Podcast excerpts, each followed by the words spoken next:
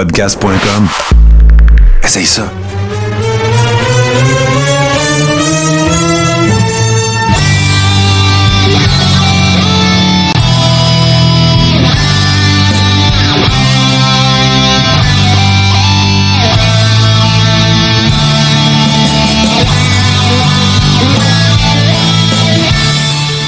Carré rond, saison 5, épisode 32. Euh, bien content de vous retrouver. Euh, des grosses semaines de lutte, sans passe des affaires. Mais avant de tomber dans les multiples vifs des sujets qu'on a pour cette semaine, ben, je salue mon chum Steve Sauvé. Comment ça va, mon Steve? Hey, ça va super bien, Martin. J'espère que c'est la même affaire pour toi. Tu sais, on revient d'un pay-per-view il y a deux jours, Elimination Chamber, que ça, que ça le pay-per-view qui a été bon ou pas bon, ça va bien. Ça va bien. J'ai écouté de la lutte, j'ai vu de la lutte, j'ai Mm. aimé et haï de la lutte, donc c'est parfait. Ben, c'est parfait. Puis à soir, j'étais avec mes chums puis je parle de lutte. On est là pour ça. Toi, mon GC, comment ça se passe, mon G-Central? Ben écoute, euh, j'ai pu me reposer en fin de semaine. J'ai profité du, euh, du temps pour écouter Elimination Chambers aussi, apprécier un peu de lutte. Tout comme si vous aussi détestez un peu de lutte. La lutte, ça vient avec beaucoup d'émotions. Euh, puis je m'en rends compte plus que je vieillis. Euh, mais c'est ça. Non, ça a été une, bo- une bonne semaine. Puis on a plein de choses à parler, justement. Ça va être une, bonne- une bonne soirée encore. Ah, il faut que je vous, faut que je vous raconte. Je savais que c'était en fin de se- Moi, là, la, la, la I, là, ils sont en train de tout me mélanger. Parce que, tu sais, traditionnellement, les pay-per-view, euh, c'est le dimanche, de 1. Ouais. Puis de 2, ben, c'est le soir. Mais moi, j'avais complètement oublié là, que c'était à Jeddah, là, euh, Chamber. Fait que moi, je- samedi après-midi, tu sais, je flippe les affaires que je regarde d'habitude, là, tu sais, YouTube, des shows d'interview, des affaires de même. Tu sais, j'avais plein de ménages puis de patentes à faire samedi. Fait que là, genre, on va aller voir que c'est que c'est à quelle heure, puis euh, tu sais, tout ça, c'est topé mes affaires ça joue, tu sais, c'est- Elimination Chamber. fait que là, je suis ah, c'est vrai, ça commence tout le temps plus de bonheur, parce que là-bas, il est plus tard, puis blablabla. Fait que de toute façon, euh, on va se garder ça, parce que c'est ce dont euh, Steve veut nous parler cette semaine. Puis euh, on va tout de suite starter ça, les boys, avec les actualités du monde de la lutte de cette semaine. Euh, les semaines se suivent et on sait pas qu'est-ce qui arrive avec Cody Rhodes. Et là, ben, c'est pas un work, là. On en parle souvent de Cody Rhodes. C'est comme euh, le Larry Zabisco des années 2020, là. Tu sais, c'est le gars qu'on aime détester, mais je rien contre le gars, on fait bien des farces. Sauf que là, ben, on le sait pas que c'est qui. On le sait pas que c'est qui se. Sais, là, il y a. Bon, je veux pas divulgacher ta chronique, Steve, mais là, de mise, pendant Elimination Chamber, il a comme un peu parlé qu'il cherchait un beau bonhomme, star international, blablabla. Là, la machine à rumeurs a parti. Euh, C'est vrai, la semaine dernière, on est tous tombés derrière de savoir que Cody Rhodes n'avait pas re-signé avec la EW, même s'il était un des, des, cofondateurs-ish, en tout cas avec Tony Khan, puis les Young Bucks, puis Kenny Omega. Euh, là, il aurait tweeté quelque chose d'un peu cryptique qui serait une pseudo-annonce de sa retraite. Euh, il, a, supprimé son tweet après. Qu'est-ce qui se passe avec ça? Comment vous, comment vous la, filez, celle-là? là? Ben, moi, euh, je field ça un peu comme le gars qui s'est fait avoir son propre jeu. Lui, là, il était bien, bien proche euh, de Cannes quand ils ont parti la AEW. Il, il a été over comme ça se peut pas. Puis d'après moi, là, il devait se dire, c'est sûr que je demande la grosse pièce qui va me la donner, c'est mon chum, tout ça. Puis là, il se fait dire non.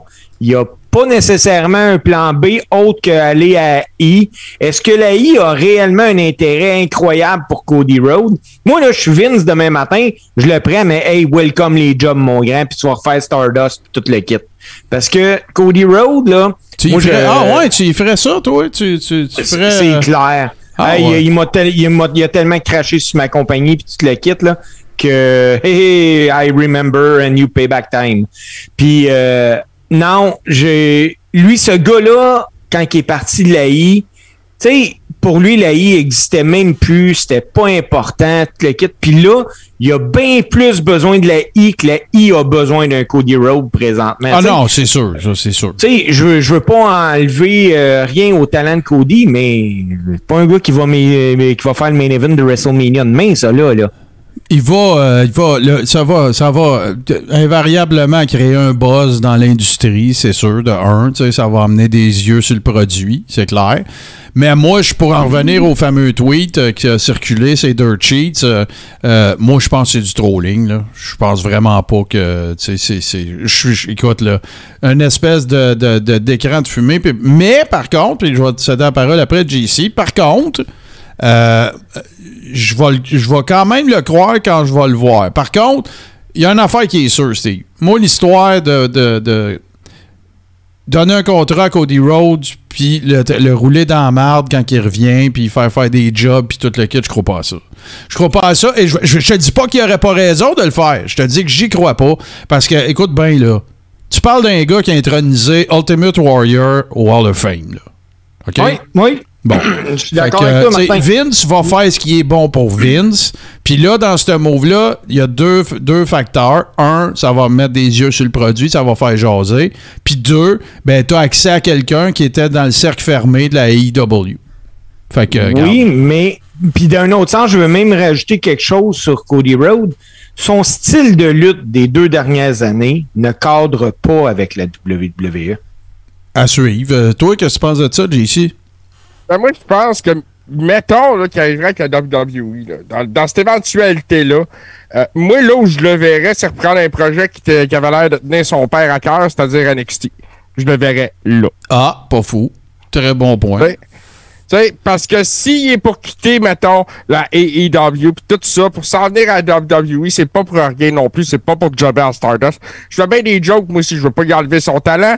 Moi non plus. euh, mais c'est ça. Tu sais, mais en même temps, euh, c'est pas le gars qui va faire un main event d'un Big Four. Non. Euh, Puis, tu sais, c'est ça. Mais je pense qu'il est rendu dans sa carrière où ce qu'il peut aider des jeunes, puis où ce qu'il peut justement euh, passer le flambeau d'une certaine façon, puis reprendre peut-être le flambeau de son père. Mais tu sais quoi? Il y a une question que personne ne se pose, par exemple. C'est que, tu sais, Cody Rhodes, lui, là, l'être humain, là, tu sais, c'est quoi ses aspirations? C'est quoi qu'il veut? Je comprends l'argent, là. Ça, ça fait partie de la game, puis c'est pareil pour tout le monde. Il n'y a pas d'erreur là, là. Tout le monde va avoir... On veut, comme Yvon Deschamps disait, vaut mieux être riche et en santé que pauvre et malade, là. Euh, par contre, ben, tu sais, côté, tu sais, pour Steve, tu vas être d'accord avec moi si je te dis que pour se rendre là, à part des cas très spéciaux comme euh, Goldberg, euh, Brock Lesnar, faut que tu sois un passionné de ça. Sais, eux autres ils ont été sa fast track, là, Goldberg est allé au gym, vient-on power plant. Brock Lesnar, c'est un gars de deux fois champion NCAA, euh, All-American, tu le quittes. Eux autres ils ont été sa fast track. Mais toutes les autres, là, tu peux même mettre Randy Orton là-dedans, tu peux mettre John Cena. John Cena chauffait le truck qui charriait le ring là, au, euh, VW. Fait que, mais Cody Rhodes, lui, il veut quoi? OK, l'argent, c'est clair. là. Il, veut, il, veut, il veut le meilleur contrat possible. Je comprends. Sauf que là, il veut-tu lutter? Il veut-tu passer euh, ses- son savoir aux jeunes? Euh, tu sais, y a-tu encore des, des Tu sais, un moment donné, là, Vince, c'est le meilleur pour prendre quelqu'un, l'asseoir dans la chaise puis dire check ben dude, là. Là, arrête de rêver en couleur. OK? Garde. Moi, moi, je peux t'utiliser. C'est intéressant de t'avoir dans mon roster, mais là, qu'est-ce que toi, tu veux faire? Oui, mais Puis là, ça va dépendre de ce qu'il va répondre à ça. Mais ça sera pas le, le style du siècle. Puis ça sera pas, euh, écoute, euh, tu sais, je veux dire, euh, si c'était arrivé dans le temps du Rumble, ça aurait vargé bien plus fort que là. là. Parce que là, Ah, ben oui. tu vas faire un trou à Cody, à Mania, fort de, de la fin de son contrat à EW, ça ne tirera pas personne. ça. Ben, tu sais, puis en plus, là, Cody, là, c'est un gars, on parle d'un worker de 36 ans. Il reste peut-être un 5 bonnes années en arrière de lui. C'est sûr qu'il va, veut le monnayer, mais je pense que, pis ça, je, écoute, c'est purement spéculatif. Je pense qu'il, pour lui, là, il doit valoir un 2,5-3 par année, mais il vaut pas ça. Ben, tu sais quoi? Ben, ben, JC, tu voulais ajouter quelque chose? Vas-y. Ben écoute, euh, euh, pour ce qui est de la rumeur là, qui concernerait Miz puis Cody Rhodes, d'un autre côté, là, le, le nom qui sort beaucoup là, avec l'histoire de Miz, c'est Logan Paul. Ouais, ils vont vouloir faire un grand coup peut-être pour. euh, Oui, oui, Moi, ça je se peut. pense que ça a bien du sens d'y aller avec Logan Paul parce que euh, je vois pas justement un gars comme Miz puis un gars comme Cody Rhodes être capable de s'unir et faire équipe ensemble. En tout cas. D'un cas comme dans l'autre, ça sera pas mauvais, tu sais, mais comme je Non. te dis, ça sera pas. euh, ça fera pas exploser Mania, puis ça sera pas. De toute façon, tu peux plus faire exploser Mania, c'est tout le temps plein, puis c'est sur le network, puis tu sais, c'est plus comme ça a déjà été là, à l'époque où, euh, tu sais, je veux dire, il fallait que tu le commandes à la carte entre guillemets là. Fait que euh, c'est Il y a ça. 60 piastres. Ouais, ouais, ouais, c'est ça. On va suivre ça, c'est sûr. Moi, je vous garoche une coupe d'affaires en rafale, euh, les boys. Euh, je ne sais pas si c'est ça représente un genre de pseudo-chant du signe de la ROH, mais là, tu sais, ils ont ouvert les grandes portes de- du Hall of Fame de, de la ROH. On dirait qu'ils vont introniser tous les anciens champions d'à peu près toutes les belts qui n'ont pas existé là. Le dernier, c'est CM Punk. Avant ça, on en a parlé, Brian Danielson. Il y a eu les, euh, les Briscoes, il y a eu Samoa Joe. Euh, en tout cas, C'est la sûr. fin de la classe. C'est la fin de la classe de 2022 là, avec CM Punk. Il n'y en aura bon. pas d'autres. OK, bon. Fait que, euh, sauf que, tu sais, je suis ça de relativement loin, là, ce qui se passe avec ROH. Mais là, tu sais, en octobre, novembre, tu sais, il est question, on ferme les livres. Là, euh, ça continue. Après ça, ben là, euh, la ROH, vivait par, tu sais, leur stratégie, ça semblait être de vivre par procuration en faisant des affaires avec euh, Billy Corgan, puis, tu sais, tout ça. Ça s'en va où, ça, cette histoire-là? C'est c'est- pas inspirant, là, me semble. Tu sais, qu'est-ce qui se passe dans les Indies à Star? Ben, tu sais, c'est le gars, il signe un contrat, mais il lutte partout, tu sais. C'est- la, la, la porte invisible, elle existe partout, sauf à I. Puis rappelez-vous ce que je vous disais. Tu sais, quand, quand la I l'a ouverte, ah ben là, hein, ça y est, ça, ça va être ça, la nouvelle tendance 2022. Pas pantoute. Qu'est-ce que vous pensez de ça, vous autres? Euh, moi, je pense vraiment que Ring of Honor a besoin d'un deal TV parce que sinon, ça, va mourir. Ça va, ça, ça, ça va être fini. Puis tu sais, c'est, c'est drôle parce qu'on a parlé longtemps là, depuis. on- Pendant les six dernières semaines, on a parlé facilement au moins une fois par show de la Forbidden Door. Ouais. Puis là, on dirait que la Forbidden Door est en indie. Les gars se promènent. Ah ouais, c'est ça. C'est, comme, je disais, euh, regarde, euh, partez pas en peur avec Vince. Vince, il fait, il fait ce qui est bon pour Vince. Puis de toute façon, tu sais, la Forbidden Door de- qui, qui s'est passée au Royal Rumble, je l'ai dit, ce que j'en pensais, c'était de la bullshit. Tu sais, se faire éliminer la championne d'Impact par une fille qui, euh, tu sais, qui était, ça fait 18 ans qu'elle pas, là, c'était plus une worker, là, tu sais, moi j'aurais été insulté, mais je veux pas repartir là-dessus. Toi, JC, Oui. qu'est-ce que t'en penses? Ben, tu sais, comme disait Steve, la ROH a besoin de passer à la TV. Ça, c'est sûr et certain. Ah ouais, en sûr. ce moment, comme tu le dis, ça vit par procuration avec Impact Wrestling puis avec les autres euh, euh, fédérations avec lesquelles ils ont des deals. Euh, ça serait plate que ça meure, la ROH. Cependant, je pense qu'ils ont toujours eu un, bon, un produit intéressant. Il y a des gars qui sont sortis de là qui sont incroyables. Euh, puis c'est ça. Je pense qu'ils font tout pour garder le brand alive en espérant peut-être un miracle éventuellement. Euh, où il y a quelque chose en préparation qu'on sait pas. Mais pour le moment, Pourquoi c'est que. Puis- Ouais, excuse, euh, je voulais pas te couper quand Ouais, tu finis ton idée. Puis, tu sais, tu parlais du Forbidden Door, puis les autres euh, dans les ND, puis ça. Puis, moi, je vais en venir au point de. Euh, les gens qui veulent essayer d'en montrer à Vince McMahon, ben, à soir, Vince McMahon célèbre le 1500e épisode de Monday Night Raw. Ça, euh, c'était assez un milestone. Pourquoi, je vous soumets une idée, tu sais, pourquoi que Billy Corgan, puis que la gang d'ROH, puis, euh, tu sais, les, les feds indie qui ont un petit peut-être un petit peu plus de difficultés, euh, ou qui n'ont pas de contrat. Pourquoi qu'ils font pas un deal puis qu'ils fusionnent pas, tu sais, qui, qui, qui s'affilient, au moins qu'il y ait une, une affiliation officielle. Je te parle pas de recommencer la NWA comme c'était à l'époque, là, mais tu sais, euh, euh, tu sais, je veux dire, tu peux te séparer les coûts de production, tu peux, tu peux négocier un deal parce que tu as plus de workers sur le payroll. Tu sais, mettons MLW, Ring of Honor qui a de la difficulté, euh, NWA Power, qui ont décidé de prendre la voie de YouTube, est-ce qu'ils pourraient pas avoir euh, justement, une possibilité de, de travailler quelque chose pour passer à télé, sur une chaîne câblée plus spécialisée? euh, pourquoi, tu sais, je- comprends, là. Je comprends que c'est cool qu'il y a plein de places pour travailler. C'est correct. Je te dis pas de, d'en farmer quatre pour en faire juste une. C'est pas ça que je dis. Mais tu sais, pourquoi qu'ils n'essayent pas de, de- de se mettre ensemble un peu? C'est quoi le Parce que tout le monde veut, euh, va vouloir tirer à couvert sur son côté, puis à un moment donné, il y a quelqu'un qui va finir avec les pieds désabriés, Martin. Ouais, je comprends, Steve, mais c'est ça au farmer, là. C'est cave, là. Oui, mais tu sais, euh, même que je voulais rajouter, moi, pour la Ring of Honor, là, on y a- ça a été longtemps la troisième, quatrième plus grosse fédération de lutte euh, en Amérique. Là, Mhm.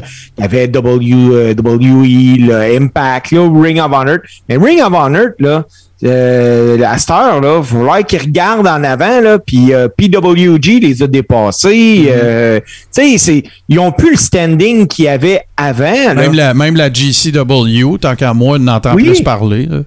Oui, Tout à fait, la Game Changer Wrestling offre tout un spectacle, là, c'est en site. Ah ouais, c'est ça. Fait que, tu sais, mais, mais tu sais, regarde, là, tu vois, euh, il y a, euh, je pense, que c'est c'est pas Guillaume, c'est euh, Olivier qui nous dit, euh, tu sais, là, il y a EC3 puis Adam Shear ou Braun Strowman là, qui se mettent ensemble puis qui veulent euh, démarrer une fête de lutte aussi, tu sais. C'est parce que là, je comprends, là, on dit tout le temps, ah, c'est cool pour les gars parce qu'il y a plein de places pour travailler puis tout le monde est bien heureux de ça. 100% d'accord. Sauf que là, c'est parce qu'à un moment donné aussi, ça va être difficile pour une ou l'autre de se démarquer puis d'en empoigner une gig à la TV parce que tu vas te ramasser avec euh, 12 petites feds au lieu de 6 moyennes là, à part la I puis, euh, puis euh, sais. De toute façon, clair. regarde, c'est invariable. Le contexte économique d'aujourd'hui puis la création de contenu en ligne, c'est invariable. Ils n'auront pas le choix de faire de quoi de même à un moment donné. Parce que sinon, il y a, une tarte, là. Il y a une tarte, il y a tant de fans de lutte. Puis, tu sais, on n'est plus dans la Leto d'era, là, où est-ce que même le monde qui savait pas c'était quoi un headlock regardait parce qu'il y avait des, des, des lolos puis des affaires de même. Là, Ah, ben, on n'est plus là. même que si on prend ça plus loin que ça, qui n'auront pas le choix, le- les, les workers, là, c'est pratiquement tout le temps les mêmes qui vont de fed en fed. Euh, là. c'est ça, Hey, Mike. Bailey il doit avoir lutté pour sept fédérations différentes en deux mois. Hey, ça, ça te donne une idée. là. PCO, pareil, c'est promené, Game Changer, Impact, euh, c'est ça. Tout le monde, euh, tout le monde se, se- promène, puis tout le monde se, se tire une paye. Je veux dire, à un moment donné, c'est ça que tu as à faire. Tu es un worker, Mais- you gotta work. Mais, mais l'amateur de lutte moyen a peut-être pas les ressources financières pour aller voir toutes ces, ces fédérations-là. Peut-être pas pour aller les voir, mais c'est d'où l'importance d'avoir des, la TV. Parce que là, ça, en je peux le regarder de chez nous. Puis tout est over the top. À cette heure, tout est sur Internet. Euh, tu sais, la boxe l'a prouvé, le UFC avec Fight Pass l'a prouvé. C'est ça le modèle économique à cette heure. Pourquoi tu créerais pas une espèce d'affiliation de toutes ces fêtes? Puis là, tu vas me dire, ouais, Martin, ça existe, il y a Fight TV. Oui, je comprends. Fight TV, c'est le réseau, c'est, le réseau sur lequel la majorité de ces, ces gens-là diffusent leurs affaires sur le net. Je comprends. Mais pourquoi tu as besoin de Fight TV? Fallait tes affaires. Puis, tu sais, créer. Tu sais, une espèce d'entre-deux, euh, NWA, puis, euh, tu sais, mettons, juste euh, diffuser sur le net. Un entre-deux. Tu sais, vu qu'on se met tout ensemble, on va avoir plus de contenu. Puis là, tu t'en vas voir un réseau de TV, une chaîne câblée, tu sais, que. Puis tu fais un deal qui a de l'allure, là. Tu sais, c'est pas obligé d'être overproduced comme la, la, la I, là. Tu sais, ça, ça a pas de sens, là. C'est, ils sont meilleurs que la NFL. Si ça n'a pas d'allure. Moi, si- si un un combat plate, là, ils te mettent le. Ils te montrent le showcase, là. D'un combat plate, puis ça te tente de le regarder. Ça Ben oui. ça n'a pas d'allure, c'est les meilleurs. fait que- C'est incroyable. Ah non, non, c'est ça. Hey, euh, je continue, là, on va faire. y a- y a- ça n'a pas été non plus nécessairement la, la- la plus grosse euh, semaine. Ben, moi, j'ai une grosse nouvelle, hein. Ben, vas-y. Ben, moi, je garde mon en faire une petite avant. Euh, on, on comprend un peu plus, puis on va en reparler tantôt, mais là, euh, il y, a- il y aurait des indications à l'effet que. Puis ça, c'est, c'est comme une- une- un gros pavé dans la mort, là, parce que. euh, sauf que ça va peut-être simplifier les- le booking de la I, par exemple. Bobby Lashley à Mania, c'est très tentatif. Fait que là, il y aurait des problèmes avec une épaule. Ça expliquerait ce qui s'est passé en fin de semaine. On va en parler tantôt. Mais là, euh, tu sais, fait que là, toute ton, espèce de, de, de, comment dire, de quatuor, euh, tu sais, incontournable, Brock, Lashley, Roman, peut-être un Seth Rollins, tout ça, tu viens de simplifier euh, pas mal d'affaires, là. Euh, je- moi, ça, c'est sûr qu'écoute, Bobby Lashley, c'est pas un Brock Lesnar, c'est pas un Roman Reigns, même si il est vraiment euh, bien plus solide que dans le temps à tous les niveaux. Puis MVP a changé la game euh, au bout, là. Mais euh, qu'est-ce que vous en pensez, vous autres? Avez-vous pris ça un peu du même point de vue que moi, c'est-à-dire, ah, ça va simplifier un peu les affaires pour Mania. Puis à preuve, ben, c'est ce qu'on va parler tantôt aussi, là, de ce qui s'est Ben, passé. soit que ça simplifie les affaires ou que ça les complique, là, euh, un des deux. Parce que je me demande jusqu'à quel point que la WWE avait pas envie de, avait envie de jouer sur le fait que, ah, il a pas lutté. tu sais, pas à Elimination Chamber. Et Oh. Lui, il n'a pas pu participer à cause de la blessure. Donc, est-ce qu'on on s'en allait pour faire un three-way pour protéger Brock puis protéger euh, Roman, Roman, puis ouais. que Lashley prenne le pin? Euh, je sais pas. Dur à dire. Dur à dire. C'est sûr que là, on va suivre ça de proche aussi, là, parce que euh, c'est évident de toute façon que.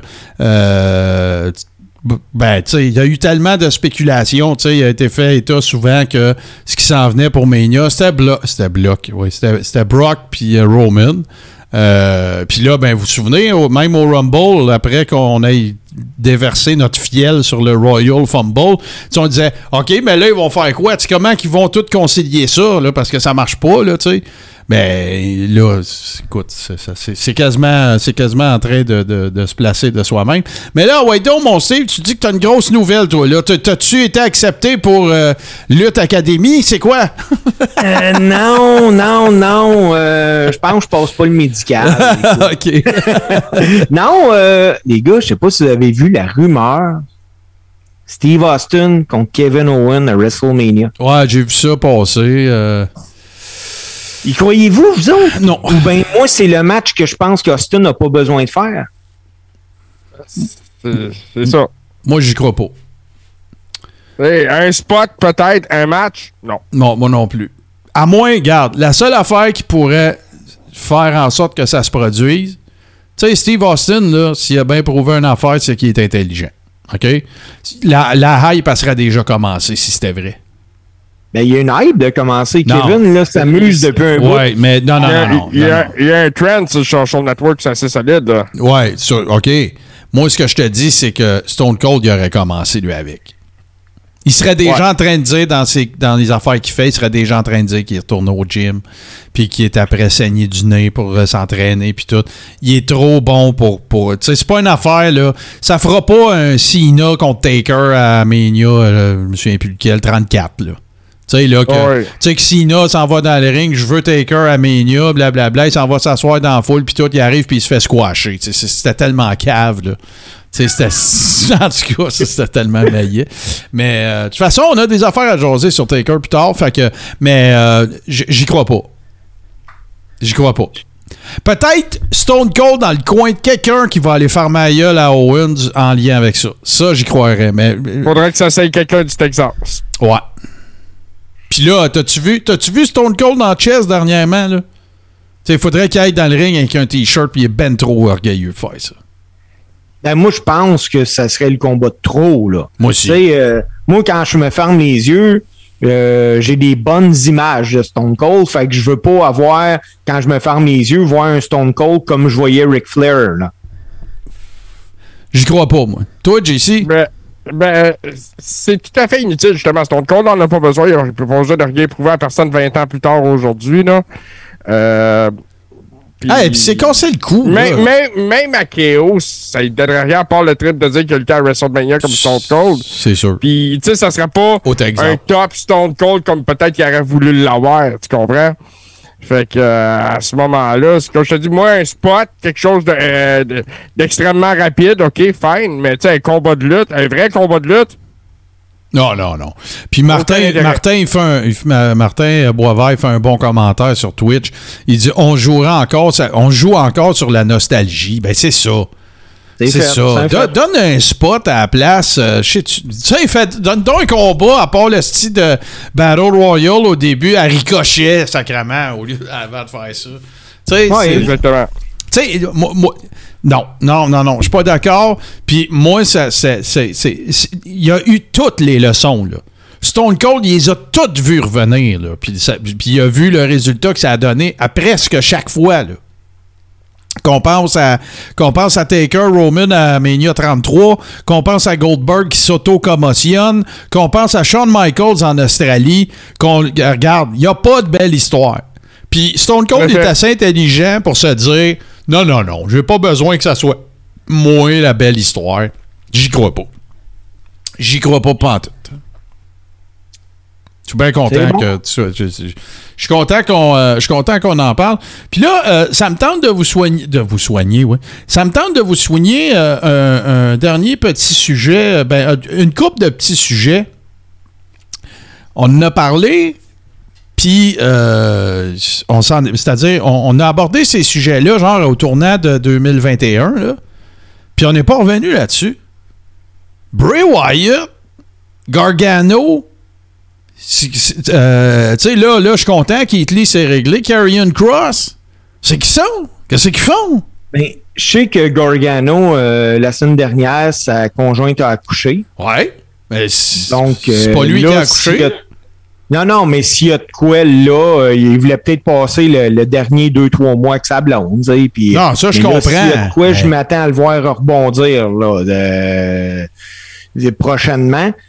Wyatt, là, je me demande si euh, je leur- quand je vais le revoir, si on le revoit, je me demande si ça sera pas haï. Là, tu vois, Parce euh, que- Martin vient de me faire un call aussi, je l'ai pas vu passer, celle-là. euh, que, que- Ouais, MLW, Ouais, euh, ça, a du sens. Mais euh, que Bray Wyatt, je me demande si on le reverra pas simplement à I, style euh, le, le, le All Raw d'après WrestleMania ou quelque chose. Là.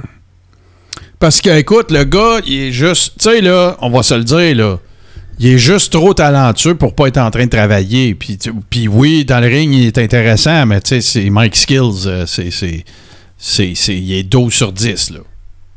Bon, oui, oui, ça, il est ailleurs, il est ailleurs complètement. Là, hey, écoute, là, euh, Dusty Rhodes, quand, il- quand il était à NXT, Dusty Rhodes, quand il savait qu'il avait la, la classe, puis que c'était pas lui qui la donnait, puis qu'il savait qu'il avait la classe de, de promo, il lâchait tout, puis il y allait. Là.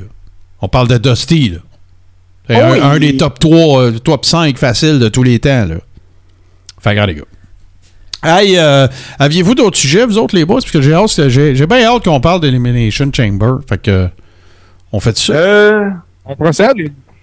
À Oh, Steve, ben, vas-y. Non, ben c'est ça j'en ai à dire. Moi, j'ai fait le tour de pas mal de, de ce que je voulais parler euh, pour les actualités de lutte. Parfait. À part que. Ben, Ben, tu vois, on- Martin pose une question. Vince est-il intéressé à Bray Wyatt? Moi, je suis- pas mal sûr que oui. Là. Tu sais, Je veux dire, Bray Wyatt, c'est pas poussé en claquant en porte. Là.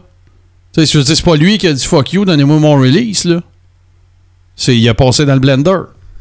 Ouais. Moi, moi je pense que Bray Wyatt, euh, c'est un gars qui peut encore mettre des ass in seat, comme on dit. Puis, euh, Moi aussi. ouais, donc Vince a de l'intérêt pour, euh, pour le gars. Écoute, il, il est très bon. Il est extrêmement bon. Puis je pense justement que il, tu sais, il veut pas travailler à tout prix. Il veut bien travailler. Ouais, ouais. Ben, puis là, tu vois, euh, Oli me fait allumer, c'est une autre affaire. Euh, tu sais, euh, il, affirme que Karrion Cross se retrouverait probablement avec la, la Fed Control Your Narrative de Strowman et C3.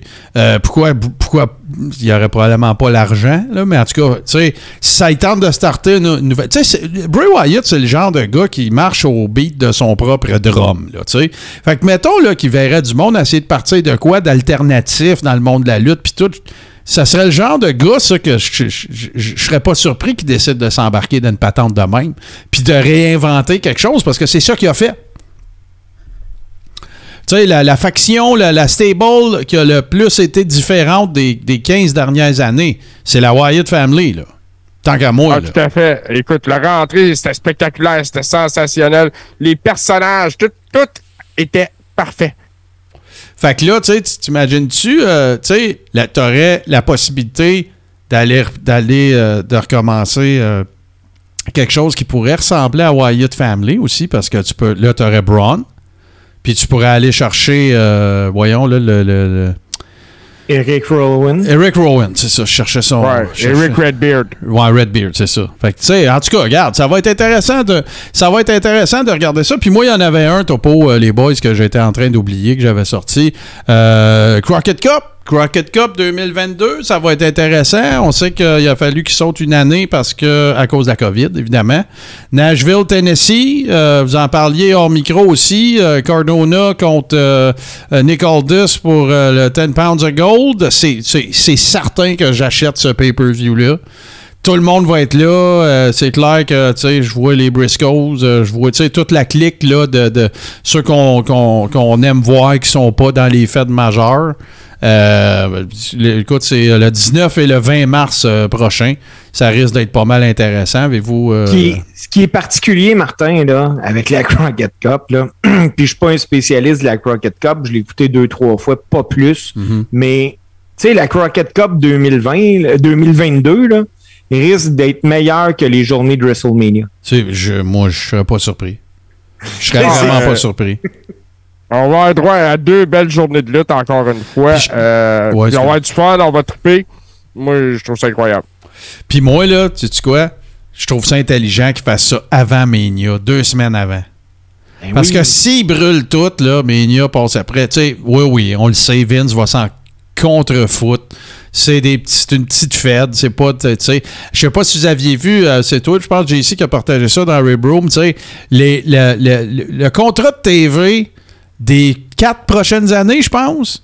En Arabie Saoudite, ouais. Non, non, non, non, non. La AEW, le contrat de TV qu'elle Ouais. a avec, T- avec Turner, pour les quatre prochaines années, au total, ça représente ce que l'Arabie Saoudite donne à la I annuellement.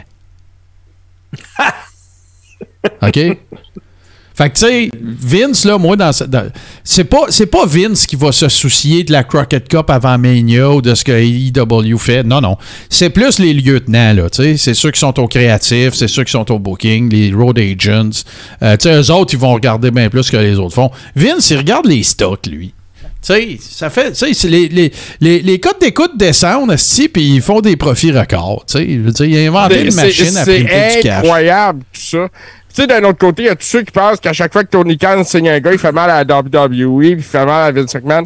Euh, moi, je commence à comprendre que Tony Khan se fait mal à lui-même euh, plus qu'autre chose parce qu'il commence à avoir de la misère à gérer son banc. Euh, il, a, il a- il a donné des gros contrats à des gars, puis je pense que budgétairement, justement, il est peut-être un peu plus serré qu'il l'a déjà été. Euh, Ouais, je regarde. euh, ben, c'est vrai, là, parce qu'il y a des commentaires qui rentrent en même temps. C'est vrai que, je sais pas si vous vous souvenez, euh, tu sais, euh, Vince avait mis son veto à certaines affaires. Je pense qu'il y avait un signing session que Taker était booké avec MLW, Starcast ou quelque chose comme ça. Puis Vince il avait mis son veto, même s'il était peu actif dans. Tu sais, Vince, il va protéger son brand. Mais, tu sais, t'as- euh, si je comprends ce que tu dis, JC, c'est un peu comme de dire à toutes les fois que Tony Khan, il signe un ancien de la, de la I, ben, il, fait comme sauver du cash à Vince, là, tu sais. Je veux dire, là, c'est souvent Non, les gars réalisés. mais- Non, non, non, non, mais moi, je le dis, là, tu sais, en plus de ça. Tu sais, s'ils sont- s'ils sont signés ailleurs, ben, Vince, il veut les partir de zéro. C'est ça l'affaire. C'est ça qu'il faut que le monde comprenne. À, moins, tu il y a eu des exceptions. On en a parlé. Booker T, c'en est une. Tu sais, il y a des workers qui sont venus d'autres fêtes quand ils ont acheté WCW, tout ça. Sauf que Vince, il aime ça partir de scratch. Regarde le gars de Steiner, ça va être la même affaire. Il n'est pas allé le chercher ailleurs. Il a starté à zéro. C'est ça qu'il aime, lui. On verra, euh, on verra ce que ça va donner. Allez, boys, on fait une petite pause, puis on revient, puis on parle de Elimination Chamber.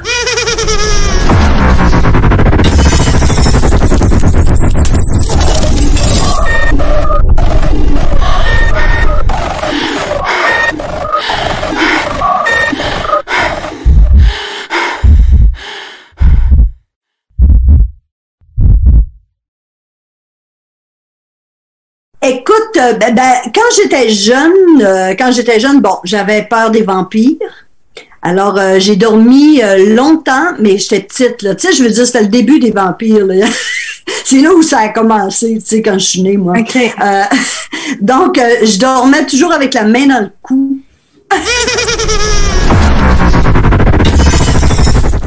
En fait, c'est que euh, le pape est venu euh, à Montréal en 84.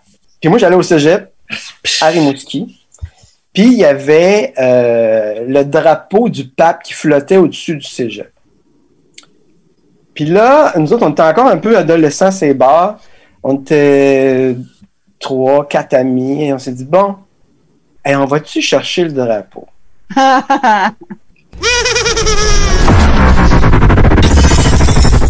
Simplement comme ça. Puis là, tous les deux, on a beaucoup d'imagination. Puis on se dit, ça y est, on, on meurt ce soir. Puis là, tout ce qu'on a pour se défendre, c'est des ustensiles de camping en plastique. C'est tout ce qu'on a. Fait que là, on a ça, puis on se dit, écoute, avec la force du désespoir, on va l'attaquer, on va y crever tous les yeux avec nos petits ustensiles de plastique. On prend notre courage à deux mains, on ouvre la tente. J'avais un, une appart où ce que je vivais au rez-de-chaussée, puis il y avait comme un... À Mané, je me vire, je suis à mon bureau, puis il y a quelqu'un qui est en train de me regarder dans ma fenêtre. Puis là, je capote. Là, je suis comme, wow, qu'est-ce que tu fais là? Arrête de me regarder. Puis là, il s'est enfui. Mais après ça, j'ai, pendant vraiment longtemps, je, pensais tout le temps qu'il était là, puis j'avais absolument raison. À un moment ma voisine, elle descend, puis elle dit, il y a tout le temps un gars. J'avais comme envie de vous parler de ma peur originelle. J'ai vraiment, je pourrais presque parler du moment précis où je sais que je me suis mis à connaître la peur. Du jour au lendemain, la peur va m'accompagner à partir de cette affaire, de ce moment-là. OK. C'est un film italien qui s'appelait Le manoir de la terreur. Fait que là, euh, je m'en vais voir, je retourne voir le Guruji, le gars qui m'avait tiré les mains. Là, je crie ce type. Là, je dis, c'était weird, là. Qu'est-ce qui s'est arri- arrivé? Le gars, il roulait, puis il voulait frapper du monde, puis je me sentais vraiment pas bien. Il a dit, on va t'arranger quelque chose. Garde, il y a un gros party qui se passe à 5 heures d'ici. il dit, tu me donnes 100 piastres US, je vais t'emmener là-bas. Puis tu vas voir, c'est un gros party. Il y a Madonna, puis Pierce Brosnan. Mais non! Je te le jure qui me dit ça.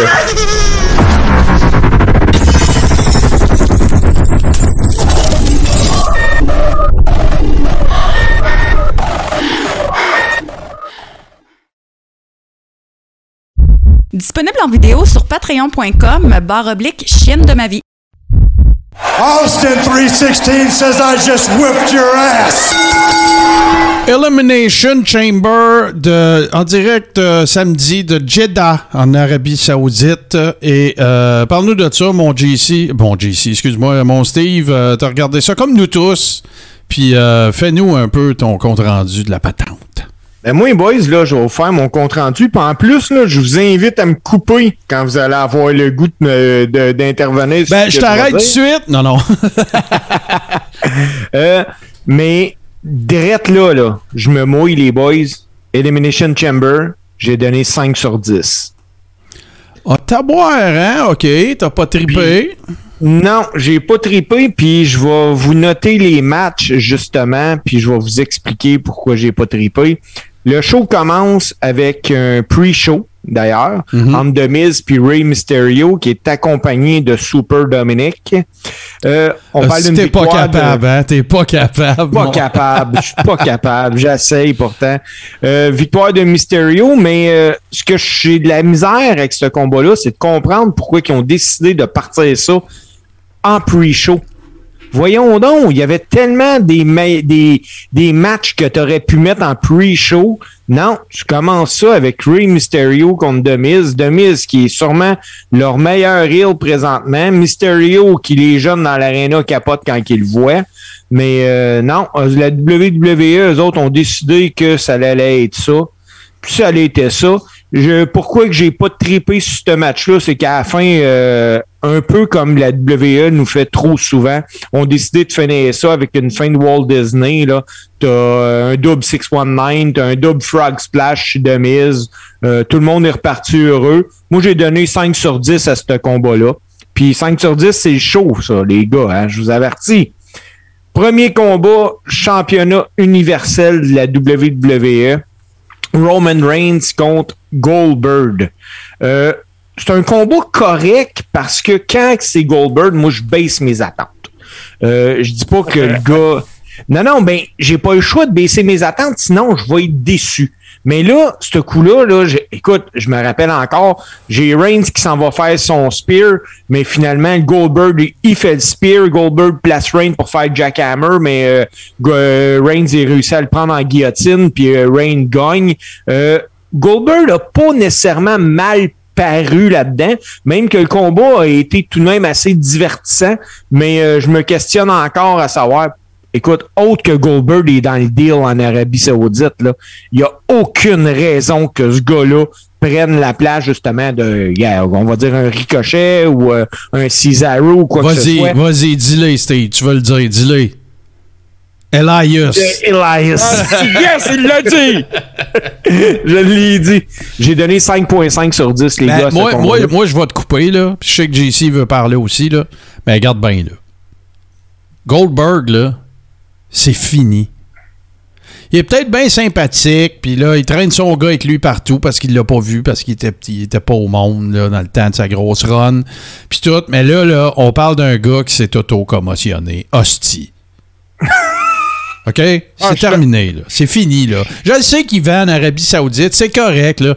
Mais là, là, t'es pas obligé de faire de la putaison à ce point-là. là. J'ai plus rien à dire sur Goldberg. Puis j'aurais pu non plus rien à dire sur Goldberg. M'a dit même pire que ça. Je te l'annonce officiellement, là. Si je regarde un prochain pay-per-view puis Goldberg est là, je fast forward. J'ai Ben, aucun intérêt. euh, euh, le, Goldberg- le contrat de Goldberg avec la WWE s'est terminé en Arabie Saoudite. Merci. C'était son, son dernier combat, sa dernière date prévue à son contrat. Euh, pour ce qui concerne le combat contre Roman Reigns, je pense que c'est le meilleur combat que Goldberg a donné de- depuis qu'il fait des comebacks. Là. Euh, et puis il a fait un meilleur job avec Roman Reigns qu'il l'avait fait avec Bobby Lashley ou Drew McIntyre. Et, euh, Ben, au moins, il s'est pas auto-commotionné. il s'est pas auto-commotionné, puis le fait out dans la soumission, ben ça lui fait pas mal, ça le fait pas mal. Ouais, il paraît pas trop mal, je comprends. Mais je suis plus capable. Je suis plus capable. Je suis Mais, plus capable. euh, regarde, ça servait pas grand-chose à part en Arabie Saoudite. Puis comme je te dis, son contrat est terminé. Puis, ben ça, ça advienne que pourra. Qu'il aille faire autre chose, ça va lui faire du bien. J'aime ça. D'accord. Con- Continue ça, mon Steve. Euh, après ça, c'était le premier combat d'Elimination Chamber match, mais euh, c'était le féminin, puis la gagnante devenait aspirante du championnat féminin de Raw. Euh, et la gagnante allait affronter la championne de Raw à WrestleMania 38. On avait Bianca Belair, Doudrop, Rhea Ripley, Nikki, le Liv Morgan et Alexia Bliss. Bliss, là, elle avait pas lutté depuis cinq mois. Puis, euh, écoute, pour vrai, là, Colin, que la WWE est à côté de la traque, les gars. Puis je m'explique. T'avais deux athlètes incroyables dans ce match-là. Ils sont affrontés une petite affaire. C'est Rhea Ripley puis euh, Bianca Belair. Mais là, là, va falloir que quelqu'un allume à la WWF, qui lâche les Charlotte Flair, les Becky Lynch ou quoi que ce soit. C'est ça ton futur. C'est ces deux filles-là qui vont amener ta division féminine à un autre niveau. Parce que j'ai vu Belair faire des shots. J'ai vu euh, Rhea Ripley faire des shots.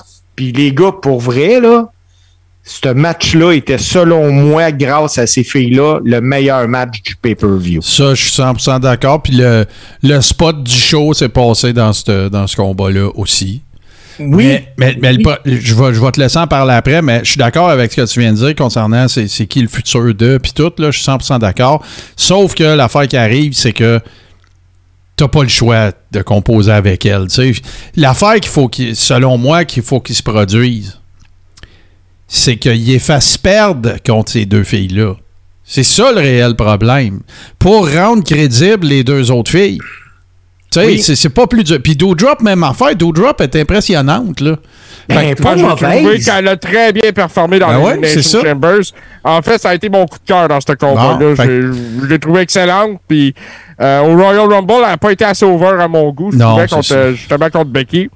Euh, mais c'est ça. Dans l'Elimination Chambers, elle a fait tout un job. Va falloir qu'à un moment donné, euh, Becky et ou Charlotte mettent over Bianca et ou Rhea.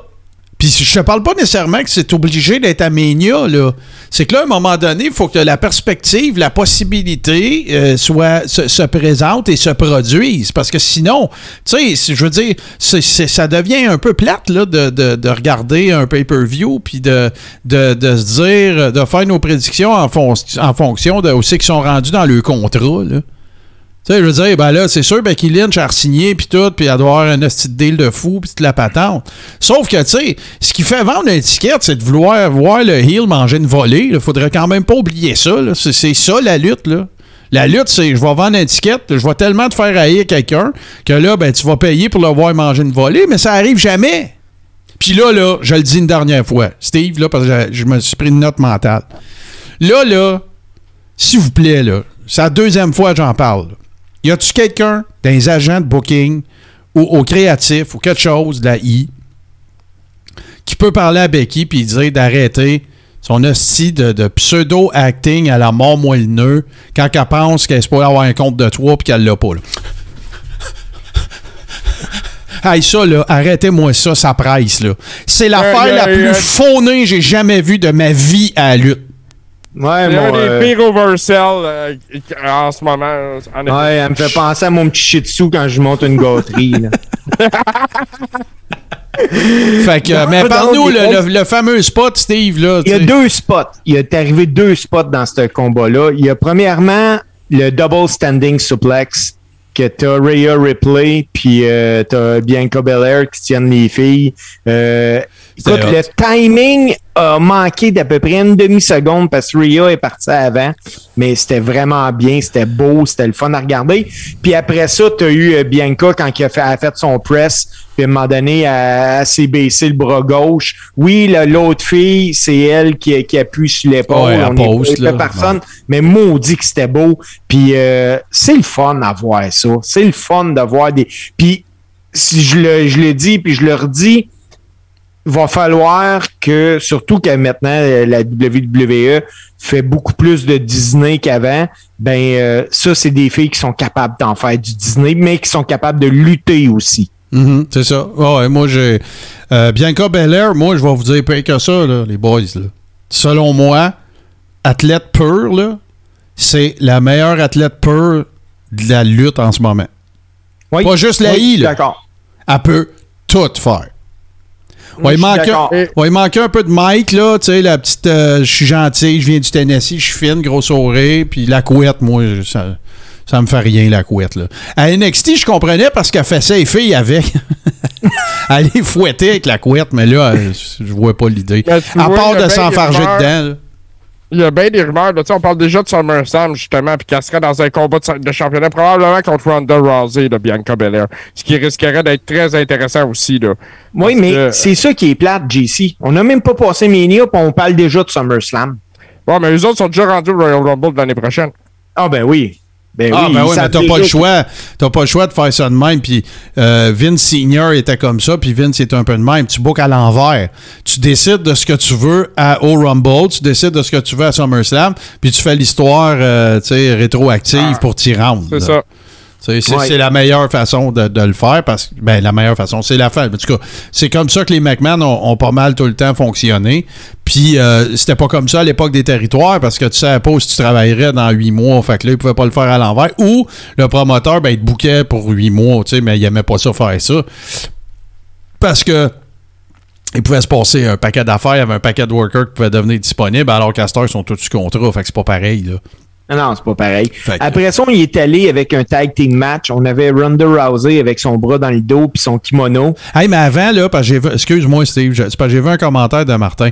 Moi, là, il y a juste une affaire qui me dérange de, de Rhea, là. Ben là, tu sais, c'est- parce que, écoute, là, je comprends que ça fait partie du booking, puis écoute, c'est pas patriarcal, puis je veux pas faire mon mononcle Martin, là.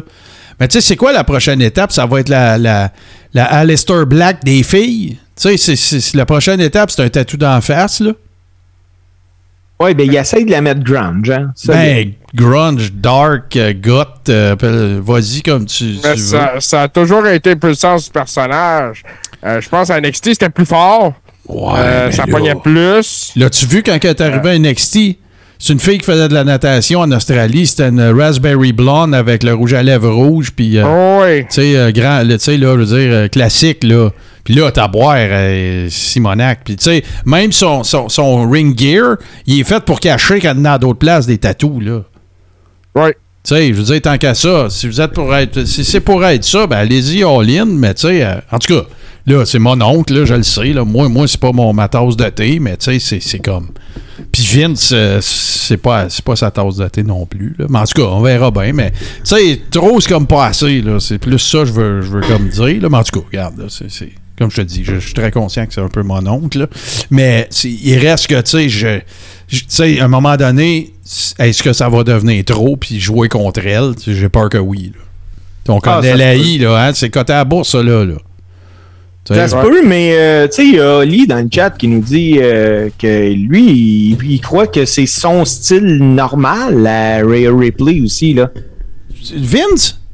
Non, non, euh, Oli, dans- ah, ouais, dans ouais, le ouais, chat non, non, non, non, ben non, puis, tu sais, je veux dire, tout le monde a le droit de changer, puis, tu sais, sa gamique, c'est sa gamique, là, comme je te dis, je suis pas en train de faire, mon oncle Martin, puis là, les petites filles, tu comme...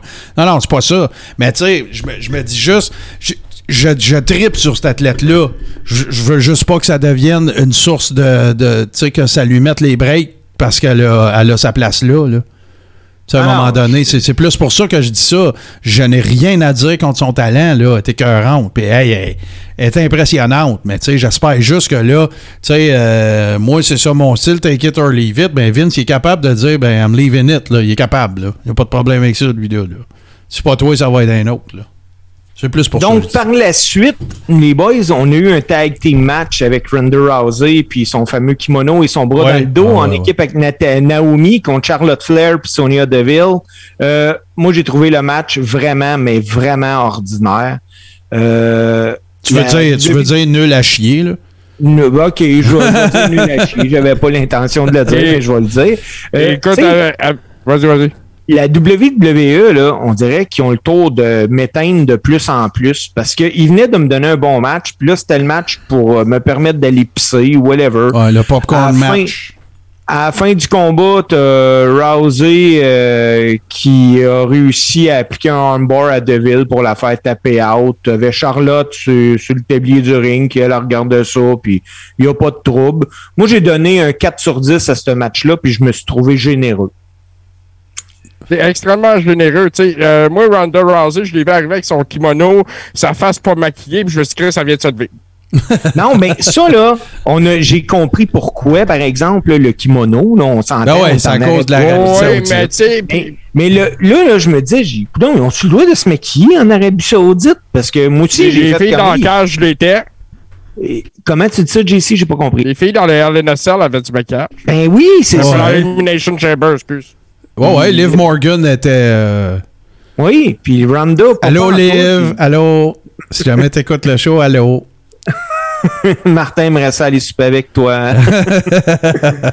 Après ça, on a eu un Fall Count Anywhere match. Euh, Madcap Moss euh, accompagné de Happy Corbin. Hey, y a-tu quelqu'un qui va dire à Happy Corbin qui commence à me tomber ses nerfs? Ben, Euh, tu- t'es pas capable, toi? Tu dis, là. J'ai pas son numéro de téléphone. Pas c'est ça, Moi, je pense que. Moi, je pense que t'aimerais ça aller dire dans le ring. Ah oui, oui, oui, ça j'aimerais ça. Le ring pour euh, collecter un paycheck. Un beau payout, ben ouais, c'est ça. C'est pas pire. Euh, contre Drew McIntyre. Le match commence, puis euh, McIntyre s'est fait attaquer par Moss puis Corbin parce que c'était sans disqualification. Euh, puis à la fin du combat, t'as Corbin qui a voulu réintervenir, mais, McIntyre qui sort son épée. Ah ouais, ça, c'est, ça, c'est complètement cinglé. J'ai jamais vu ça de ma vie, là. C'est, Ça c'est m'a fait penser capoté. Ça m'a fait penser à Tank Abbott avec son couteau à WCW. Je sais pas si tu te rappelles de ça. Ouais, ça me dit de quoi vaguement, là. Il avait sorti un couteau puis il s'est fait clairer après ça. mais, mais ça, j'ai trouvé ça vraiment cinglé comme, euh, comme move. Puis, euh, Hey, puis il, a- il la cote quasiment dans la gorge de, de Cap Moss, là. Tu sais, c'est vraiment, c'est comme, wow, minute, là, false count anywhere, c'est quoi, t'as le droit d'étêter quelqu'un, tu sais, c'est... Ouais, ah non, j'ai trouvé ça vraiment particulier. Puis euh, écoute, euh, victoire de, de Drew McIntyre. Mais Ouais. les boys, euh, Martin, je t'avais même envoyé une vidéo pour, Ouais, ouais, euh, parce que je voulais vraiment qu'on qu'on le montre. Il, est arrivé un événement pendant le match que j'ai vraiment craint pour euh, J'étais sûr, Je j'étais sûr. Moi, j'ai, je me suis, j'étais, j'étais foiré, là.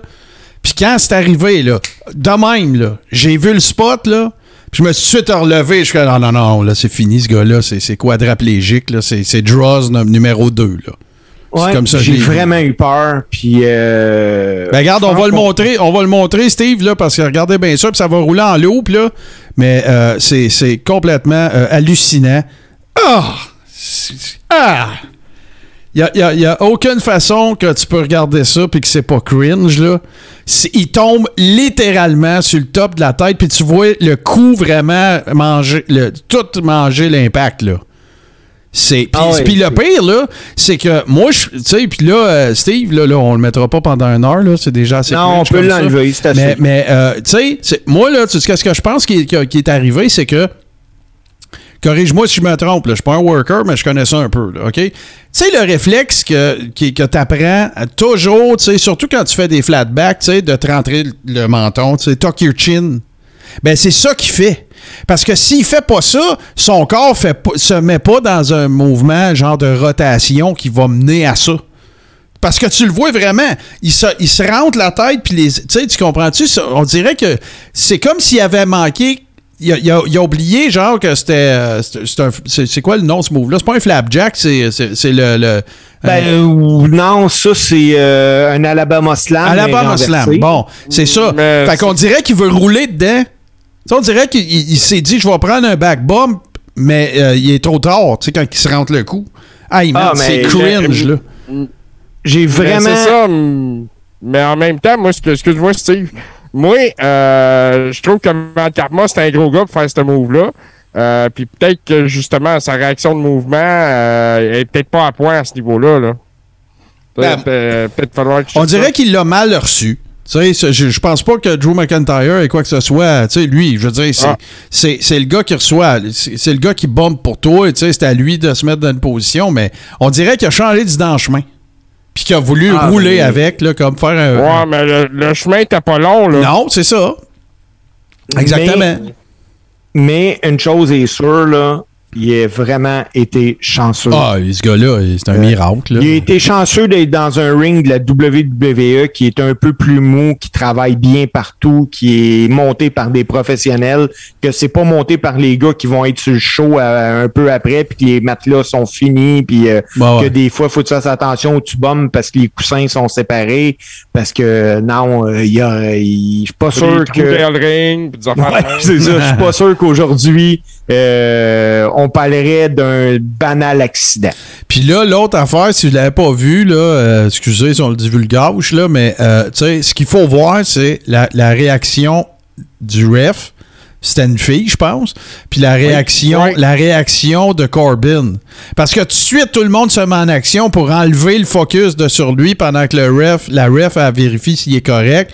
Fait que là, Corbin, il arrive, s'en va sur le ring apron, il monte sur le bord, euh, euh, McIntyre s'en va le voir, euh, tu sais, tout le kit. Tout ça pour donner du temps euh, pour voir s'il est correct ou reprendre son wind ou, euh, tu sais, whatever. Mais euh, écoute, la, la récupération, elle a été super bien faite, mais écoute, c'est, le, le gars, c'est probablement le plus proche que tu peux pas passer de te péter une vertèbre ou le cou carrément que tu Ah puisses oui. passer. C'est en plein sa tête. Là. Ah, c'est clair. Là, après ça, les boys, on y va pour le Raw Woman Championship. Yes. Lita contre Becky Lynch. Euh, à la fin du combat, euh, Lita, elle évite un moonsault de Becky, puis elle, il fait un twist of fate. Euh, victoire Becky Lynch. Là, moi, je veux commencer à chialer, puis je vais chialer dans le chronique. Ah ouais, Je suis vas-y. tanné que la WWE nous ramène tout le temps des workers dans le, pas le, le style Alito ou whatever, mais à un moment donné, là, on l'a vu, elle est venue au Rumble, c'était le fun, elle a eu son paycheck, elle a eu les applaudissements, là, c'est fini.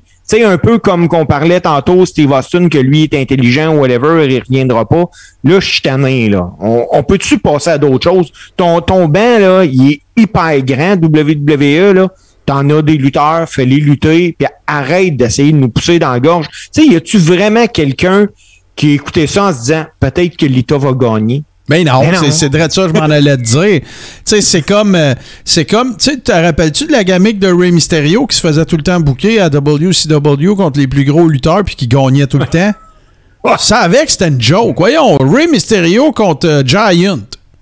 Ouais. C'est comme, euh, c'est comme, euh, c'est comme, il y a une mouche qui te gosse, puis la main de Giant, de Paul White, c'est une tapette à mouche. Tu sais, c'est un- la mouche battra jamais un humain, là. Ben, c'est la même affaire. Mais dans le cas de l'État, c'est pas pareil, parce que là, c'est pas une affaire de format, puis de grosseur, puis tout ça. Sauf que, regarde, a- tu, tu l'as dit, il y a personne qui mettait l'État gagnante. À partir de ce moment-là, je regarde le Cirque du Soleil. Ben, c'est Mais ça. Tu sais, euh, y- y en ont parlé dans le chat tantôt, c'est quelque chose qu'on pense souvent. Il y a une grosse partie des revenus de Vince qui viennent des nostalgiques. Ben oui, c'est sûr. Ouais, mais t'es en Arabie Saoudite, puis le show, il est vendu, là. Ouais, ouais, non, Ouais, ouais, non, ouais, mais eux autres, ils payent pour avoir de la nostalgie aussi. hein. Ouais, Ça, c'est sûr. Ah, ben oui. Tu sais, C'est sûr. si- regarde, là, tu dis que Stone Cold est, est intelligent, c'est probablement parce qu'il est intelligent qu'on l'a jamais vu en Arabie Saoudite parce qu'il a dû avoir des offres. Ah, ben sûrement. clair. Écoute, le premier show en Arabie Saoudite, il avait demandé la présence euh, de Macho Man, puis Macho Man, t'as mort, là. Il il. T'avais pas ça, Martin? Il ça, aurait, c'est il vrai. aurait pu amener Jay Lethal, au moins, tu sais, il faire faire Euh, des voix le, backstage. le prince, le prince en Arabie Saoudite avait fait une liste de lutteurs qu'il voulait avoir, puis il y avait Macho Man dessus. Ah, sur sa liste, il y avait Macho Man, Ed Guerrero, puis Yokozuna. Les gars étaient morts. Ça donne une idée à quel point ils connaissent la lutte. Allez, on enchaîne, là, parce que je vais dire des Oui. niaiseries, là. Euh, J'ai donné 3.5 sur 10 à ce Ben, combat-là. Après ça, les boys, euh, le pire moment du show, selon moi, Viking Riders contre les Usos. Le, je sais pas pourquoi. Je le sais. je le sais pourquoi. C'est parce qu'ils ont manqué de temps. C'est parce qu'ils ont manqué de temps? c'est sorti. C'est parce que le- la cloque a été brûlée. Puis euh, ils savaient que le- le- l'Elimination Chamber qui s'en venait après durait X temps. Puis euh, fait qu'ils ont fait un schmaz avec ça. De toute façon, là, tu sais, moi, être bien franc avec vous autres, j'ai rien contre ces deux gars-là. Là, mais les Viking Raiders, ils ont plus d'affaires là. Ah ben non, c'est fini. C'est fini. Ils ont brûlé. C'est ça. Tu sais, je veux dire, euh, sont arrivés. Tu sais, puis moi, moi, euh, tu, tu- veux, tu veux qu'on parle d'affaires qu'on est écœurés? Moi, t'en parler d'une, moi. Moi, là, l'affaire que, regarde, on le sait comment qui est Vince. Fait que il y a des affaires que je peux comprendre, tu sais, que je vais accepter, que j'ai j'ai fait mon deuil de, euh, tu sais, c'est le même, c'est Vince, nanana. OK? Ça, là, pas de problème. Mais ce que je t'écœurais, par exemple, c'est que ce soit des workers comme Ricochet, comme les la War Machine dans le temps qui sont maintenant les Viking Raiders, comme un paquet d'autres workers, Shinsuke Nakamura, même affaire. Euh, un paquet de workers qui sont des. Tu sais, regarde, moi, te donner un exemple. Mettons là, qui signerait Will Ospreay. Ben, je serais pas content, parce que je dirais, il va venir installer à AI, ils vont l'envoyer à NXT, ils vont lui donner une belt, puis là, il va brûler la ligue, il va faire le meilleur show qu'il n'y a pas, ils vont le caller up, puis ça va être fini. Ah ben oui, c'est clair. Mais les gars, ils l'ont fait avec Ricochet. Ben, ils l'ont fait avec Rico- Tu sais, je- c'est c'est une joke. C'est une farce. C'est. c'est- c'est- Tu sais, là, ça donne quasiment l'impression que, regarde, viens avec nous autres, on va te donner un contrat, tu vas faire plus de cash que tu n'en as jamais fait. Puis c'est quasiment juste pour pas qu'ils luttent. Mais je le sais que c'est pas ça. Il sait même pas que ça existe, genre New Japan, Vince, là. genre. Mais, tu sais, euh, c'est- quasiment comme s'ils les achetaient pour pas qu'ils work ailleurs. Ça donne, je, le sais que c'est pas ça, mais ça donne cette impression-là. Ça n'a pas de sens. ça. C'est du brûlage de talent à côté. Là. Ah non, ça n'a aucun je sens. D'accord avec toi. Après ça, on a eu euh, le, la finale qui était l'Elimination Chamber match pour le WWE Championship. On avait Bobby Lashley, AJ Styles, Riddle, Austin Theory, Seth Rollins puis Brock Lesnar.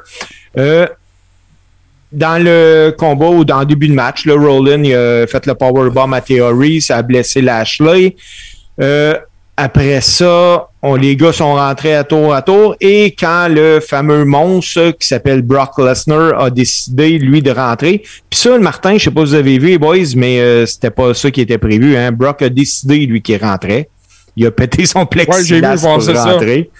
Puis euh, il s'est mis à faire des F- F5 à tout le monde. À la fin du match, il reste Theory puis Brock. Il se court Puis, après. ben écoute, euh, ouais, puis écoute, ce qui devait arriver est arrivé, là, Lesnar a gagné.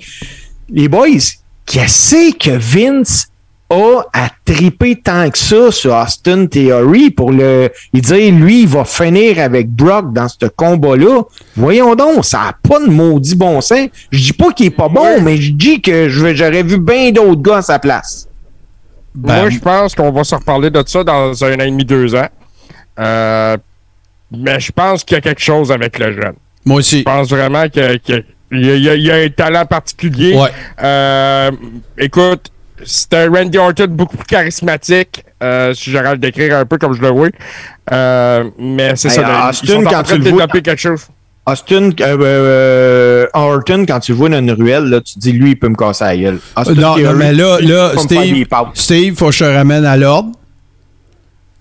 Quand que Randy Orton il avait un an dans le business, t'aurais-tu eu peur dans la ruelle? Non.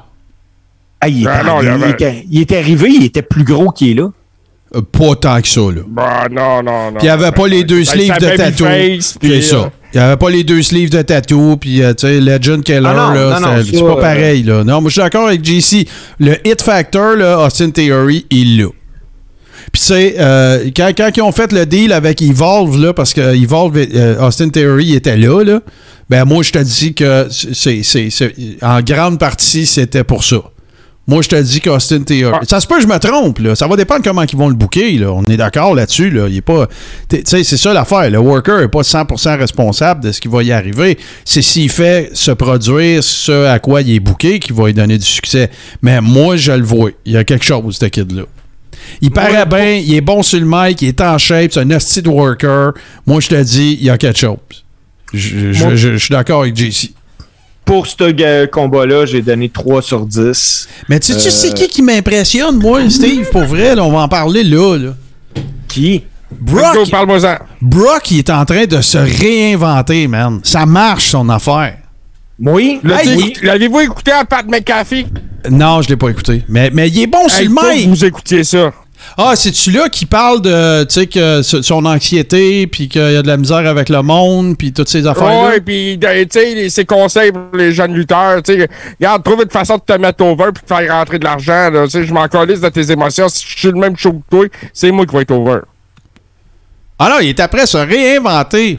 Sa gamique d'arriver, là, tu sais, là, je suis rendu gentleman farmer avec son chapeau de cowboy, puis il pogne le mic, puis les gags qu'il fait, puis je comprends que c'est scripté, là, mais ça marche. Je suis assommé, tu sais.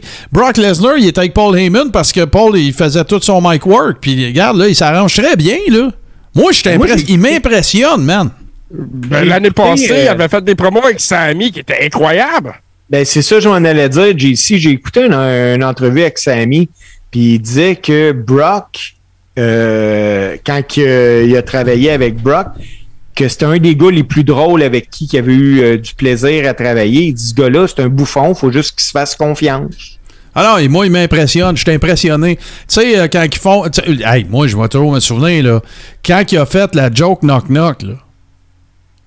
Tu te rappelles-tu? Oui, ben oui. J'ai c'est- dit, c'est- oh c'est non, non, ça. là, ça, ça va être cringe, là, ça, ça va être fucké. Ça, ça va être maillet, ça, check bien ça. Man, sa joke a été hyper over. Knock, knock.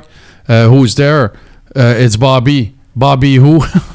ça a collé, ça a marché. Euh, Puis à partir de ce moment-là, je fais Wow, un peu, là. Il a l'air d'avoir du fun. Il a pas l'air de s'en venir au ring de reculons. Euh, il a, il a plus Paul Heyman, il est over pareil. euh. Regarde, les gars. j'ai- j'ai- Ah, une, jo- une joke de knock-knock, c'est ce qui est le plus basique. Ben, Puis c'est- il regarde de nous vendre ça comme du gros humour, là. Ah ouais, c'est ben, c'est parce que c'était tellement contre-emploi, c'est pas c'est pas typique de Brock là, fait que ça, ça a non, ben passé, c'est là. ça. Puis là, les boys, ben, je suis rendu à mon chiolage. Puis Ah après ouais. ça, je, vous- je vous laisse aller Vas-y, euh, vas-y. au futur chronique. Moi, premièrement, euh, ça me prouve le show en Arabie Saoudite que malheureusement, la WWE, euh, je dois, je suis en droit de me demander quand est-ce qu'ils vont me surprendre. Parce que je savais déjà que ça allait finir comment, le Elimination Chamber. Tu sais, à un moment donné, euh, c'est pas drôle, là, mais je peux te dire comment va finir WrestleMania cette année, comment Bro- Brock va perdre contre euh, Roman, puis tout ça. Tu sais, moi, j'aimerais ça un jour regarder la I, puis que la gueule me tombe à terre. Ben, on l'a dit, dit au Rumble, c'est la même affaire, tu sais. C'est euh, le Royal Rumble dans le Big Four là, c'était avant, c'était le pay-per-view qui nous réconciliait avec la prédictabilité de la I. Puis Ouais. là, on l'a même plus ça. Non, non, on l'a plus.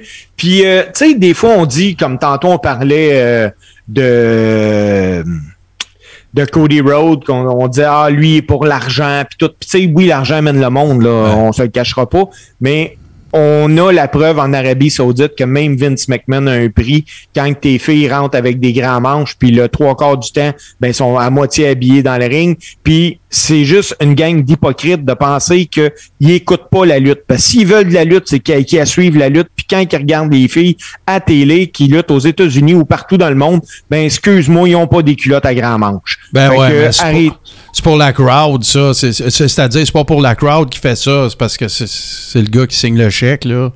Ah ben oui, c'est de respecter les coutumes, les us et coutumes du pays où tu vas. C'est clair, gars, la preuve encore euh, une fois en Arabie Saoudite, Sami Zayn n'est pas là parce que Sami c'est un musulman puis il a pas le droit d'aller en Arabie Saoudite, ils en veulent pas puis il y a même une clause dans le contrat qui dit qu'il faut pas que les lutteurs musulmans soient présents. Mm. J'ai hâte qu'à un moment donné Vince euh, soit approché par un autre pays. Non, mais moi, m'a dit, c'est quoi mon problème que j'ai avec ça? Ah, vas-y, JC. Ah, écoute, donc, c'est une nouvelle assez intéressante euh, qui, qui s'est passée à soir à Monday Night Raw. Donc, euh, Paul Heyman est venu annoncer à Brock Lesnar qu'il va défendre le titre de la WWE le 5 mars au Madison Square Garden, mais on ne sait pas contre qui encore.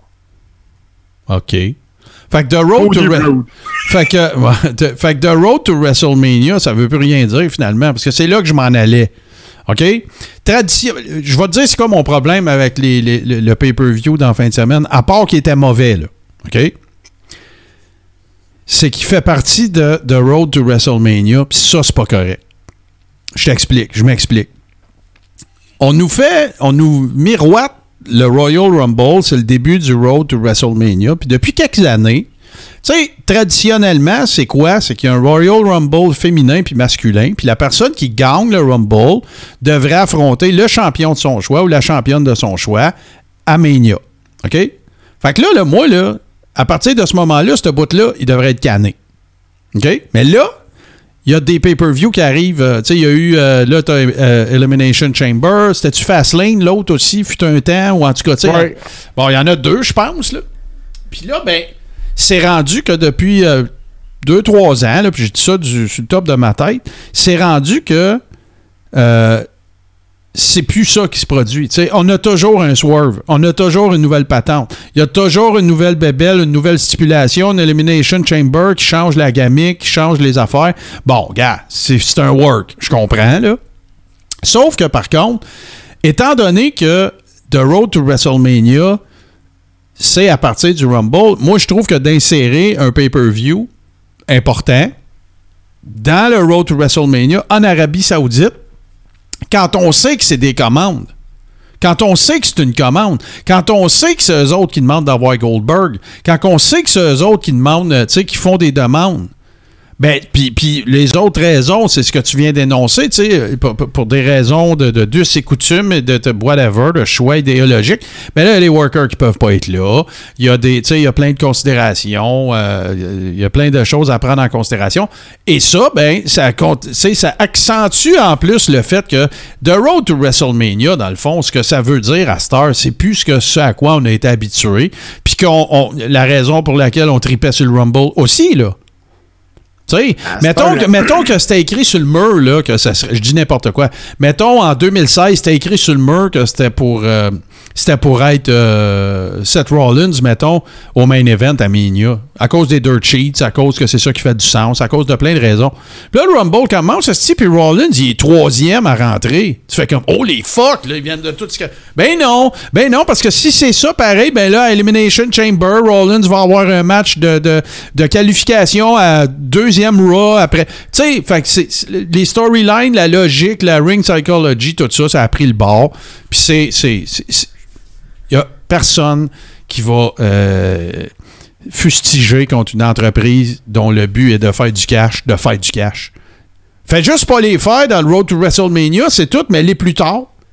Ouais, mais Martin, oublie pas qu'ils nous ont toujours pas expliqué comment se fait que Brock était arrivé 30e au Rumble. Ben, en plus, c'est ça, exactement. tu sais, c'est quoi? Il a perdu son combat, il est parti à la course, il est allé s'inscrire, il reste un spot. Ouais, c'est ça. Puis, et le 30e, étrangement. Ben ouais, il n'y a en pas de plus. chance que ce soit le 9e. Là, Tu sais, non. fait que c'est- c'est c'est un peu euh, c'est un petit peu ridicule. Puis ça, je trouve ça plate. Mais qu'on soit d'accord, qu'on soit pas d'accord, à 250 millions par année, Vince, il va y retourner en Arabie Saoudite. Puis s'il faut qu'il aille en Mongolie, il va y aller. Là. Ben oui. Parce que lui, c'est il faut le plus qu'il gros livre des chiffres. contrat qu'il a jamais signé. C'est ça. Faut qu'il livre des chiffres assez. Ouais, mais avec Fox aussi, c'était gros, là. C'était un milliard, là. C'était 4 ans. Mais, mais tu sais, ça, c'est c'est des spots shows. C'est des spots shows, puis ils mettent le logo de- de- d'un pay-per-view dessus, mais c'est un spot show, là. C'est pas bien ben différent de ce qu'il va. Tu sais, c'est comme s'il y avait un gars plein de cash à Laval, puis qui leur demandait euh, Hey, moi, je veux vous commander un pay-per-view, je veux venir le faire à Laval, mais on va vous donner 250 millions, puis je vais avoir Goldberg, je vais avoir Trish Stratus, puis qui disent oui. Ben oui, Puis que là, il c'est intègre simple les storylines dedans. Tu sais, c'est- moi, euh, je suis pas d'accord, mais regarde, on, on- d'accord ou pas d'accord, Vince, il s'en Tu sais, les boys, euh, juste de même, là, fait deux ou trois fois déjà là, que la grosse trappe, elle change en Arabie Saoudite. Là. Hey, puis ça, c'est sans compter que c'est le dernier ou l'avant-dernier? Il était tout à- euh, sur le point d'embarquer dans le charter, puis Vince n'avait pas été payé encore. Ouais, euh, il y a eu de la misère à repartir de là. Et voilà. Ben, euh, nous autres, on n'aura pas de misère à partir du segment Elimination Chamber parce que c'est maintenant, messieurs, qu'il va se terminer. Puis euh, on va continuer euh, notre petit train-train parce que au retour, j'ai une chronique old school pour vous autres. Oh yeah. Alors bonjour ici Hubert Reeves, grand amateur de l'espace et de 70% sur les ondes de radio H2O et de l'univers.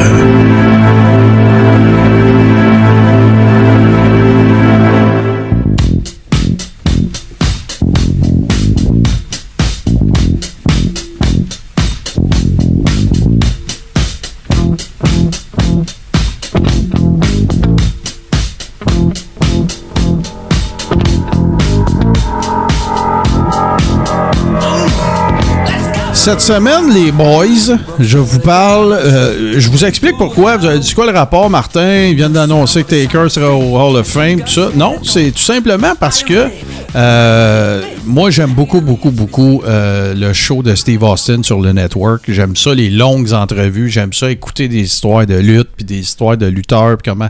Et euh, le dernier qu'il a rencontré, c'est Ron Simmons, Farouk, euh, de, de APA, premier champion afro-américain de l'histoire de la lutte en 93, je pense, à Baltimore contre Vader à l'époque de Bill Watts à la WCW. Et ça m'a fait penser à un work. vous savez, du côté des, Afro-Américains, des lutteurs, euh, des workers noirs, ben, il y en a eu plusieurs. Il y, y en a eu, euh, y en a eu au tournant de fin des années 60, début 70 avec Bobo Brazil. Euh, tu as eu la première équipe championne par équipe, Tony Atlas et Rocky Johnson. Tu as eu évidemment Ron Simmons. Évidemment, après ça, sont arrivés des workers incroyables comme The Rock, comme Booker T, comme bon. Tu sais, c'est plus. Il y a pas. il a plus. Je pense pas qu'on puisse euh, parler nécessairement de. de de, ségrégation évidente dans le monde de la lutte. Mais c'est pour ça que, avant tout ce monde-là, il y avait un worker qu'on a super bien connu, mais dont l'histoire, avant son arrivée à la WWE, est pas super connue. Et là, je parle de M. Sylvester Ritter, de son vrai nom, qui est né en euh, 1952 et qui est décédé au jeune âge de 45 ans en 1998. Et vous l'avez connu sous le nom du Junkyard Dog. Et ce gars-là a été là avant Ron Simmons. Il a été là pas mal en même temps que Tony Atlas et, euh, Rocky Johnson. Mais il n'y en a aucun de toute ce gang-là qui peut prétendre, dans un territoire donné, avoir été plus over que le Junkyard Dog. Fait que, tu sais, dans un sens, il y a eu Bobo Brazil avant lui, il y en a eu d'autres également. Là. Euh, il y a eu Luther Lindsay, qui était, euh, écoute, l'idole de Stu Hart, qui était un shooter et tout ça. Mais là, on parle d'une époque très ségrégationniste. Là. Il n'était pas question que... Euh, fait que, tu sais, Bill Watts, il y a plein de défauts, ce gars-là. C'était le, le pire, un des pires bookers, là, tu sais, de, de, de- le- un des pires bullies d'un booker. Tu sais, lui, pour te montrer comment faire un working punch, il te crie ça un coup de poing sur la gueule, là, tu sais, pour de vrai, là. Tu sais, fait que... Mais euh, je trouve ça, euh, je trouve ça intéressant qu'on parle, euh, qu'on parle de Sylvester Ritter ou de Junkyard Dog. Je vais l'appeler comme ça pour, pour la suite des choses. Il y a peut-être pas grand monde qui sait que, en fait, ce gars-là, il y a un peu un, parcours qui ressemble un petit peu à celui de Ron Simmons. Vous savez que Ron Simmons, euh, Université de Floride, c'était un All-Star. il a fini cinquième au trophée Heisman, tout ça. Le gars, il a pas juste son. Je parle de Ron Simmons, là. Il n'y a pas juste son chandail qui est retiré à l'université son locker il est retiré. Tu peux plus prendre le locker de ce gars-là. Ça te donne ça une idée? Mais, euh, mais justement, Junkyard Dog, lui, euh, c'était c'était Fayetteville State University. Donc, euh, lui est originaire au départ de la Caroline du Nord. Mais c'est là qu'il a été, il a- deux fois, en fait, ça a été un, All-American dans, dans sa Caroline du Nord natale, FSU, donc Fayetteville State University. Et c'est également quelqu'un qui a gradué. Hein. C'était pas juste là quelqu'un avec un scholarship là, que les profs ils disent Ah, ben regarde, refais-les, puis moi te faire de me donner la note de passage. Euh, non, non, c'est. euh, écoute, euh, il y a- un, un- diplôme en sciences politiques. C'est un peu difficile de s'imaginer le Junkyard Dog. Euh, c'est au Tennessee qu'il a commencé avec Jerry Jarrett. On est à l'époque en 60 mi-70, on est à l'époque de la fameuse guerre entre Nick Goulas, et j'en ai déjà parlé, Nick Goulas et Jeff Jarrett. Euh, il y avait une dualité de territoire. Jeff Jarrett s'était euh, mis comme euh, à coquiner à euh, Jerry Lawler. Et là, ben, ils ont décidé de se, séparer euh, de, de, Nick Gouldis. Puis là, ben, il y a une petite guerre de territoire. Et ce les, c'est, Jarrett et euh, Lawler qui, ont remporté le, comment cette feud-là, si on veut, entre les deux territoires. Et à cette époque-là, il s'appelait Leroy Rochester. Donc, euh, il s'appelait pas du tout euh, le Junkyard Dog. Quand la guerre s'est terminée, puis tout ça, tu sais, je n'ai déjà parlé souvent, à l'époque des territoires, ben, un worker restait pas super longtemps tout le temps à la même place nécessairement. C'est arrivé, là, mais euh, dans son cas. Et c'est du côté du Canada que euh, Junkyard Dog s'est retrouvé chez Stu Hart, donc dans les, à la fin des années euh, 70. Et là, il s'appelait Big Daddy Ritter. Et là, bien évidemment, sous la, sous la tutelle de Stuart, ben, c'est là qu'il a un petit peu, euh, euh, comment dire, parfait euh, un petit peu son, son, son apprentissage. L'histoire ne dit pas, par contre, si il a fait quelques passages dans le dungeon. Mais bon, et ça a été, Junkyard Dog a été une attraction partout où il est passé. J'ai sous les yeux une photo de- du Junkyard Dog alors qu'il jouait au football et c'était peurant. Le gars, il était peurant. 6 pieds 4, on oublie souvent que c'était une pièce d'homme, parce que on était à l'époque des big men, là, quand il était euh, plus prédominant à la WWE. 6 pieds 4, 2,90, genre, là. Tu es dans ce range-là. Sauf que l'époque de laquelle je vais vous parler, c'est la belle époque du Junkyard Dog. C'est au début des années 80. Alors qu'il s'est retrouvé euh, auprès de Bill Watts, justement, euh, dans le territoire de Mid-South, donc euh, dont principalement le- le- ce territoire-là se retrouvait en Louisiane. Donc, mais sauf que, tu sais, Bill Watts, il a acheté un paquet de territoires. Fait que c'était vraiment un territoire du Sud, là. Fait que là, gardez ça à l'esprit, là. Junkyard Dog, un Afro-Américain, plein Sud, avec un Booker blanc. Bill Watts, c'est un gars de l'Oklahoma, là. Euh, et c'est là qu'il a, eu sa, sa gamique de, du Junkyard Dog. Et ça, ça lui vient d'une job-in qu'il a eu quand il était plus jeune. Il travaillait vraiment littéralement dans une cour à scrap. Puis, bon, ben, regarde, euh, c'est. c'est- c'est, euh, parce que, faut, à cette époque-là, à l'époque de Mid-South, imaginez pas le Junkyard Dog que vous, que vous autres, vous avez connu, là. OK? On parle pas du même gars. On parle d'une brute. OK? On parle 6 pieds 4, 2,80 de muscles à l'état brut, là. OK? En shape, là. Tu sais, genre en shape comme Ron Simmons. OK? Dans ses belles années, là. Et là, ben, euh, il, a, commencé au bas de l'échelle avec Bill Watts. Euh, écoute, euh, c'est un jobber, c'est un, il était face. Et euh, petit à petit, il a commencé à prendre du galon. Puis là, ben, on se rendait bien compte que la crowd qui était prédominamment afro-américaine, bien sûr, euh, a commencé, à- il était over. Et là, ben, il est arrivé une feud avec nul autre que Michael PSAs et les Freebirds dans un, dans un angle qui a été rendu euh, très célèbre euh, parce que euh, ils ont fait perdre, bon, c'est un classique, mais ils ont fait perdre de la vue avec euh, un produit, là, je me souviens plus si c'était de rasage ou pour du NEAT ou euh, quelque chose comme ça, là, euh, produit épilatoire qu'ils ont envoyé dans les yeux. Fait que ça l'a mis comme sur la touche euh, pendant un certain temps. Puis là, ben évidemment, les Freebirds, une machine à heat. Et là, ben ça s'est soldé euh, justement là, dans un. euh, la, la finalité de tout ça, ça a été un dog collar match parce que ce qu'il faut que vous sachiez aussi, c'est que euh, déjà à cette époque-là, le Junkyard Dog, il arrivait avec son gros collier avec des studs, puis tout ça. Ceux qui ont regardé WWE Treasures, euh, vous avez vu le fameux épisode où est-ce que il retrouve, écoute, euh, de manière inespérée, le fameux réel collier. Je me demande des fois si c'est un work, là, ça, parce que c'est sorti un peu de nulle part, mais en tout cas, c'est un autre sujet. Et là, ben, c'est là que, écoute, la carrière de Junkyard Dog, de l'avis de la très grande majorité des gens qui étaient euh, actifs, impliqués dans le monde de la lutte dans cette période-là, c'est-à-dire le début des années 80, très peu se rappellent d'un worker qui était plus over que Junkyard Dog. Il y avait même un chant.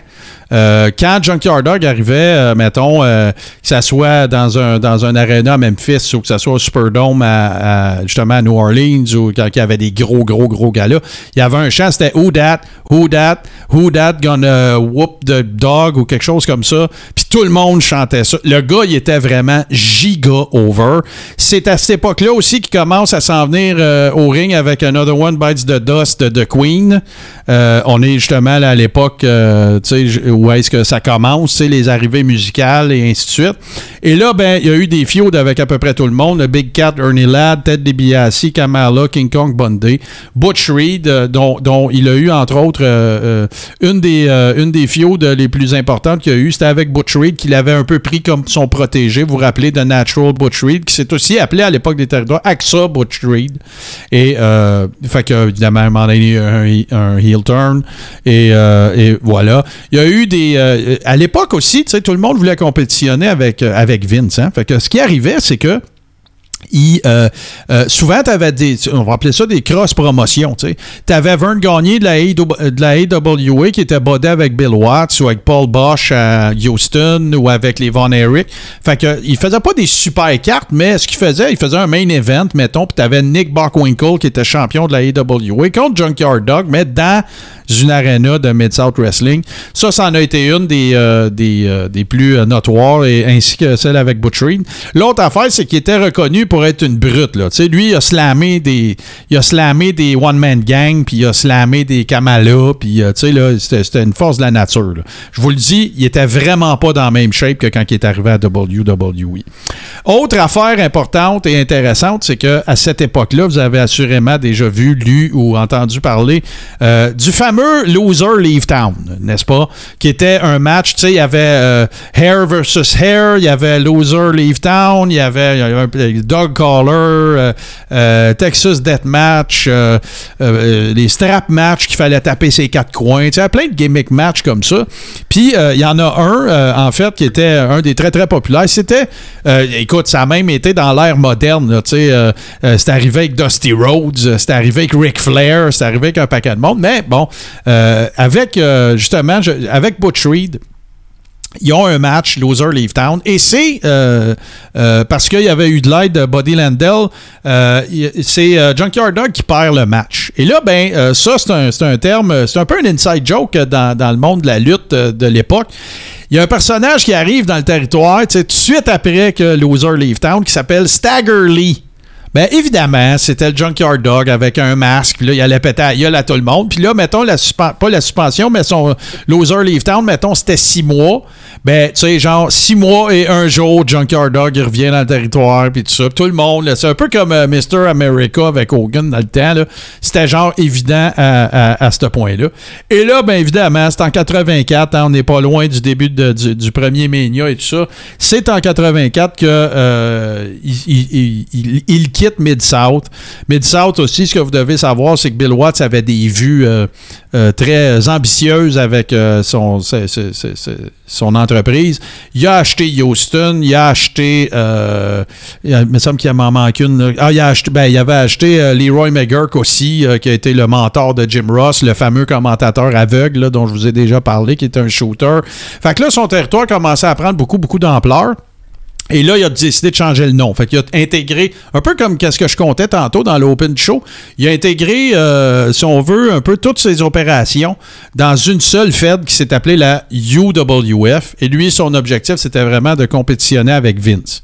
Il y en a qui prétendent que c'était pas ça son réel objectif. Il y en a qui prétendent que son réel objectif, c'était de signer des contrats de TV et avoir une fédération plus importante en en agglomérant un paquet pour finalement vendre ça à Jim Crockett. Et l'histoire veut qu'au moment de la vente de la, euh, la UWF, il avait vendu ça genre 8,2 millions à Jim Crockett. Et, euh, ou 8 millions. Tu sais, en gros, là, ce qu'il a vendu, là, c'est des droits de TV qui devaient être euh, renégociés, deux trucks, trois, quatre rings, puis une coupe de workers. Là. Dans le monde de la lutte, il y en a plusieurs qui parlent de ça comme le plus grand vol euh, qui s'est jamais passé dans le monde de la lutte. Tu sais, juste pour vous donner une idée comment c'est de l'argent, c'était dans les années 80, OK?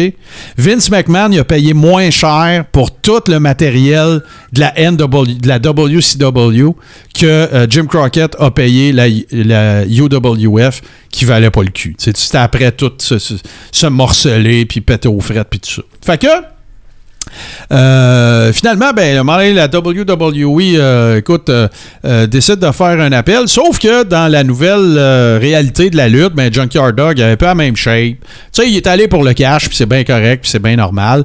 Que, mais sauf qu'il était encore très populaire. Tu vous vous rappelez de ses moves, là, tu sais, il pognait un câble, puis il se faisait aller le fessier un peu sur Another One Bites the Dust. Il était très over avec les jeunes, très charismatique, super bon sur le mic aussi, vraiment. Et là, ben, c'est là qu'il est arrivé, euh, il est arrivé au, sein de la WWE. Sauf que, puis éventuellement, on en parlera ça, du fameux Black Friday. Euh, je sais pas si vous vous rappelez l'histoire, mais euh, Vince McMahon euh, appelle Ted Turner et achète les droits de diffusion qui appartenaient à Jim Crockett à l'époque, Jim Crockett Promotions. Et c'est cette journée-là qu'on a vu Vince avec le décor de Jim Crockett Promotions en arrière de lui. C'est arrivé un vendredi soir, on a appelé ça le Black Friday. Ça n'a pas duré longtemps, mais pourquoi je vous en parle, c'est parce que c'est à ce moment-là que Junkyard Dog arrive avec la I. Donc, c'était au, euh, auprès de euh, Georgia Champ- Championship Wrestling, qui plus tard s'est appelé Jim Crockett et qui s'est plus tard appelé euh, la WCW. Fait que c'est là qu'il commence. Et euh, ben là, il y a eu des feuds, vous vous en souvenez, là, il y, avait eu la, sa, première feud notable, ça avait été avec King Harley Race. Euh, on se souvient du fameux match là, où est-ce qu'il essaye de mettre, euh, il bat euh, King Harley Race. C'était un Mania, je me demande si c'était pas un Mania 3. Puis il essaye de mettre la couronne sur sa tête, puis elle est trop petite. Puis là, la- en tout cas, tout un revol, puis ainsi de suite. Et il y a eu, après ça, ben, il est, tombé pas mal plus, je dirais, mid-carder pour euh, finalement, en 88, il était là 4 ans à peu près. Et là, euh, il s'est retrouvé, euh, il est retourné euh, au sein de la, la NWA ou de la WCW, là, dépendamment comment vous voulez dire, de 88 à 93. euh, il y a eu des feuds avec pas mal tout le monde, mais ce n'était plus le Junkyard Dog qu'on avait connu, évidemment. Son work rate avait beaucoup diminué. Il y avait deux moves, là. Body slam, euh, headbutt à quatre pattes, puis euh, c'était pas mal ça, je dirais. Euh, 94-95, euh, à la fin de son, de son séjour à la WCW, c'est lui, en fait, qui a décidé de, de- de quitter. Il a fait euh, des petites runs euh, sur les, indies et tout ça. Et euh, il a toujours resté quand même pas mal actif, même que à la ECW, il y avait eu une apparition en 98. Je sais pas si ça vous dit quelque chose. Moi, ça me sonne une cloche. Ça s'était appelé Wrestle Palooza ou quelque chose comme ça. Wrestle Palooza. Il avait fait une apparition, mais il n'avait pas nécessairement travaillé en tant que tel. Il y a eu aussi, tu sais, tous ceux qui ont comme resté plus longtemps qu'ils ont été le bienvenu là, dans le monde de la lutte. Je pense à l'Iron Sheik. Là, vous avez tout entendu parler du pay-per-view merdique Heroes of Wrestling. Euh, Mr. Hughes, Honky Tonk Man et tout ça. Fait que faisait la petite run euh, des petits, euh, des petits circuits et tout ça. Et euh, euh, c'est malheureusement le 1er juin 1998 euh, que euh, au cours, en fait, c'est-tu bien ça? Oui, c'est ça. Le 1er juin 98, il, était jeune, il avait 45 ans. C'est sur au Mississippi sur, dans un, un accident de voiture qu'il a malheureusement perdu la vie. Il revenait en fait de la graduation de sa fille Latoya, qui avait qui venait, en fait, il avait assisté à sa graduation, donc c'est des circonstances euh, très très tristes. Et euh, voilà, ce que ça l'autre chose également, ben c'est que euh, en 2004, il a été évidemment intronisé au Hall of Fame. Et on se souviendra d'ailleurs, je sais pas si vous en souvenez, mais qu'on voyait sa fille là, qui était là justement, euh, Latoya. Et c'était Ernie Ladd, le Big Cat Ernie Ladd, qui l'a intronisé dans le, Panthéon, le, Hall of Fame de la WWE. Souvenir de Junkyard Dog, ben écoute, on s'en rappelle, hein, son arrivée avec la toune. Les kids bien raide dessus. Euh, probablement un des workers les plus over de l'époque des territoires dans le sud. Il y a eu lui, il y a eu Wildfire, Tommy Rich aussi qui était très over. Mais tu sais, quand je vous dis over, là, je vous parle genre du même niveau que le Rock'n'Roll Express. Là. Tu sais, là, je te parle de, du monde qui perd connaissance, puis euh, Who Dat, Who Dat, That's Gonna Whoop the Dog, puis euh, la grosse, grosse affaire. Il remplissait toutes les arénas où il était. Et je trouve ça important d'en parler parce que euh, il n'y a jamais eu de belt euh, majeur. Tu sais, il y a eu des titres là, territoriaux, là, mais tu sais, euh, des titres euh, nationaux là, ou sur le. Il n'y en a pas eu. Et, euh, sauf que, tu sais, il a pavé la voie à beaucoup de monde, dont Ron Simmons, dont euh, Tony et euh, Tony Atlas et Rocky Johnson. Puis, oubliez pas aussi que c'était à une ère aussi où la télévision était plus présente. On n'avait pas encore eu Rock and Wrestling, puis MTV, puis tout ça.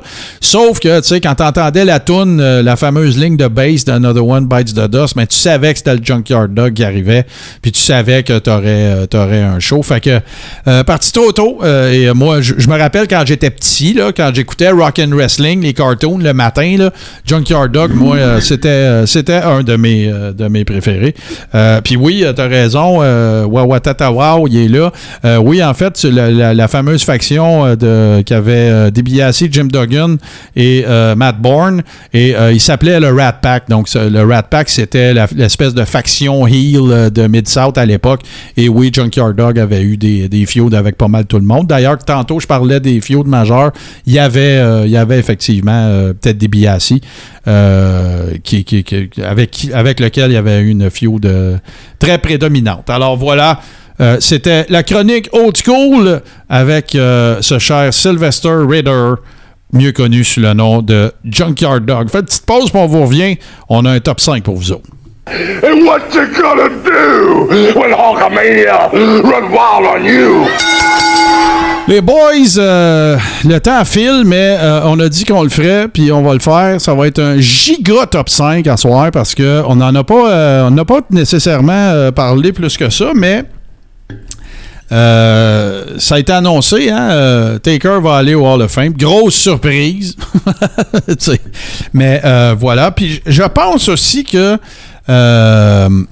je sais pas ce que vous en pensez, j'ai envie de vous entendre là-dessus, mais euh, est-ce que vous iriez jusqu'à dire que si justement, tu sais, parce que là, il y en a plein, regarde, Edge est au Hall of Fame, Kurt Angle est au Hall of Fame, euh, Goldberg est au Hall of Fame, puis tu sais, ils ont tous fait des mania, puis ils sont tous revenus, Mick Foley, nommez-en, il y en a plein. Moi, ça me donne l'indication, selon moi, que Taker reviendra pas. Parce que là, il est au Hall of Fame. J'espère, moi, avec. On en a parlé plein de fois, mais tu sais, là, à ce que c'est comme concrétisé, officialisé, pensez-vous qu'il va revenir? Non, à part. Moi, je pense qu'il ne reviendra pas dans le ring. Est-ce que vas-y, Stick? Ben, moi, je pense que Taker va devenir un peu un emblème porte-parole de la WWE. Là. Il va aller dans des séances de signature, des choses de même. Euh, regarde, hier, ils ont fait un clin d'œil. Bad Bunny était en show, euh, je me rappelle plus trop où, puis euh, Taker est arrivé en moto pendant le show. Le monde, on peut applaudir. Ils ont fait jouer American Badass, puis il est reparti. je pense que ça va être juste des petits clins d'œil de la WWE, mais je veux plus le voir dans un ring de lutte. J'ai peur qu'il fasse comme Monsieur Patate puis qu'il casse en morceaux. Euh, dans ce sens-là aussi, tu sais, euh, le gars, il a eu une carrière extraordinaire qui s'est échelonnée sur quasiment trois décennies.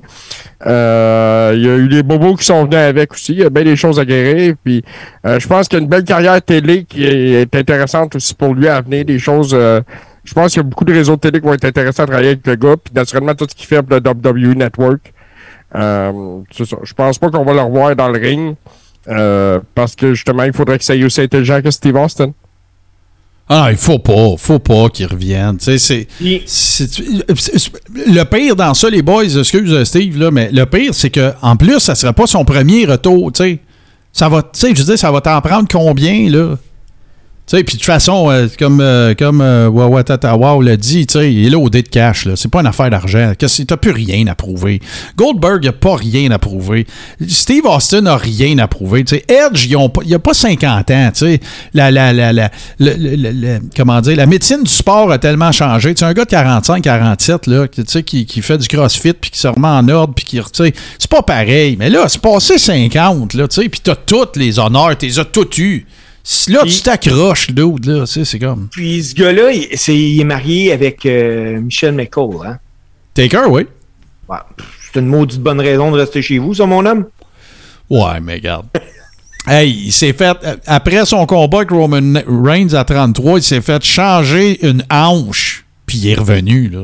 Michel McCall n'a rien à voir là-dedans. Là.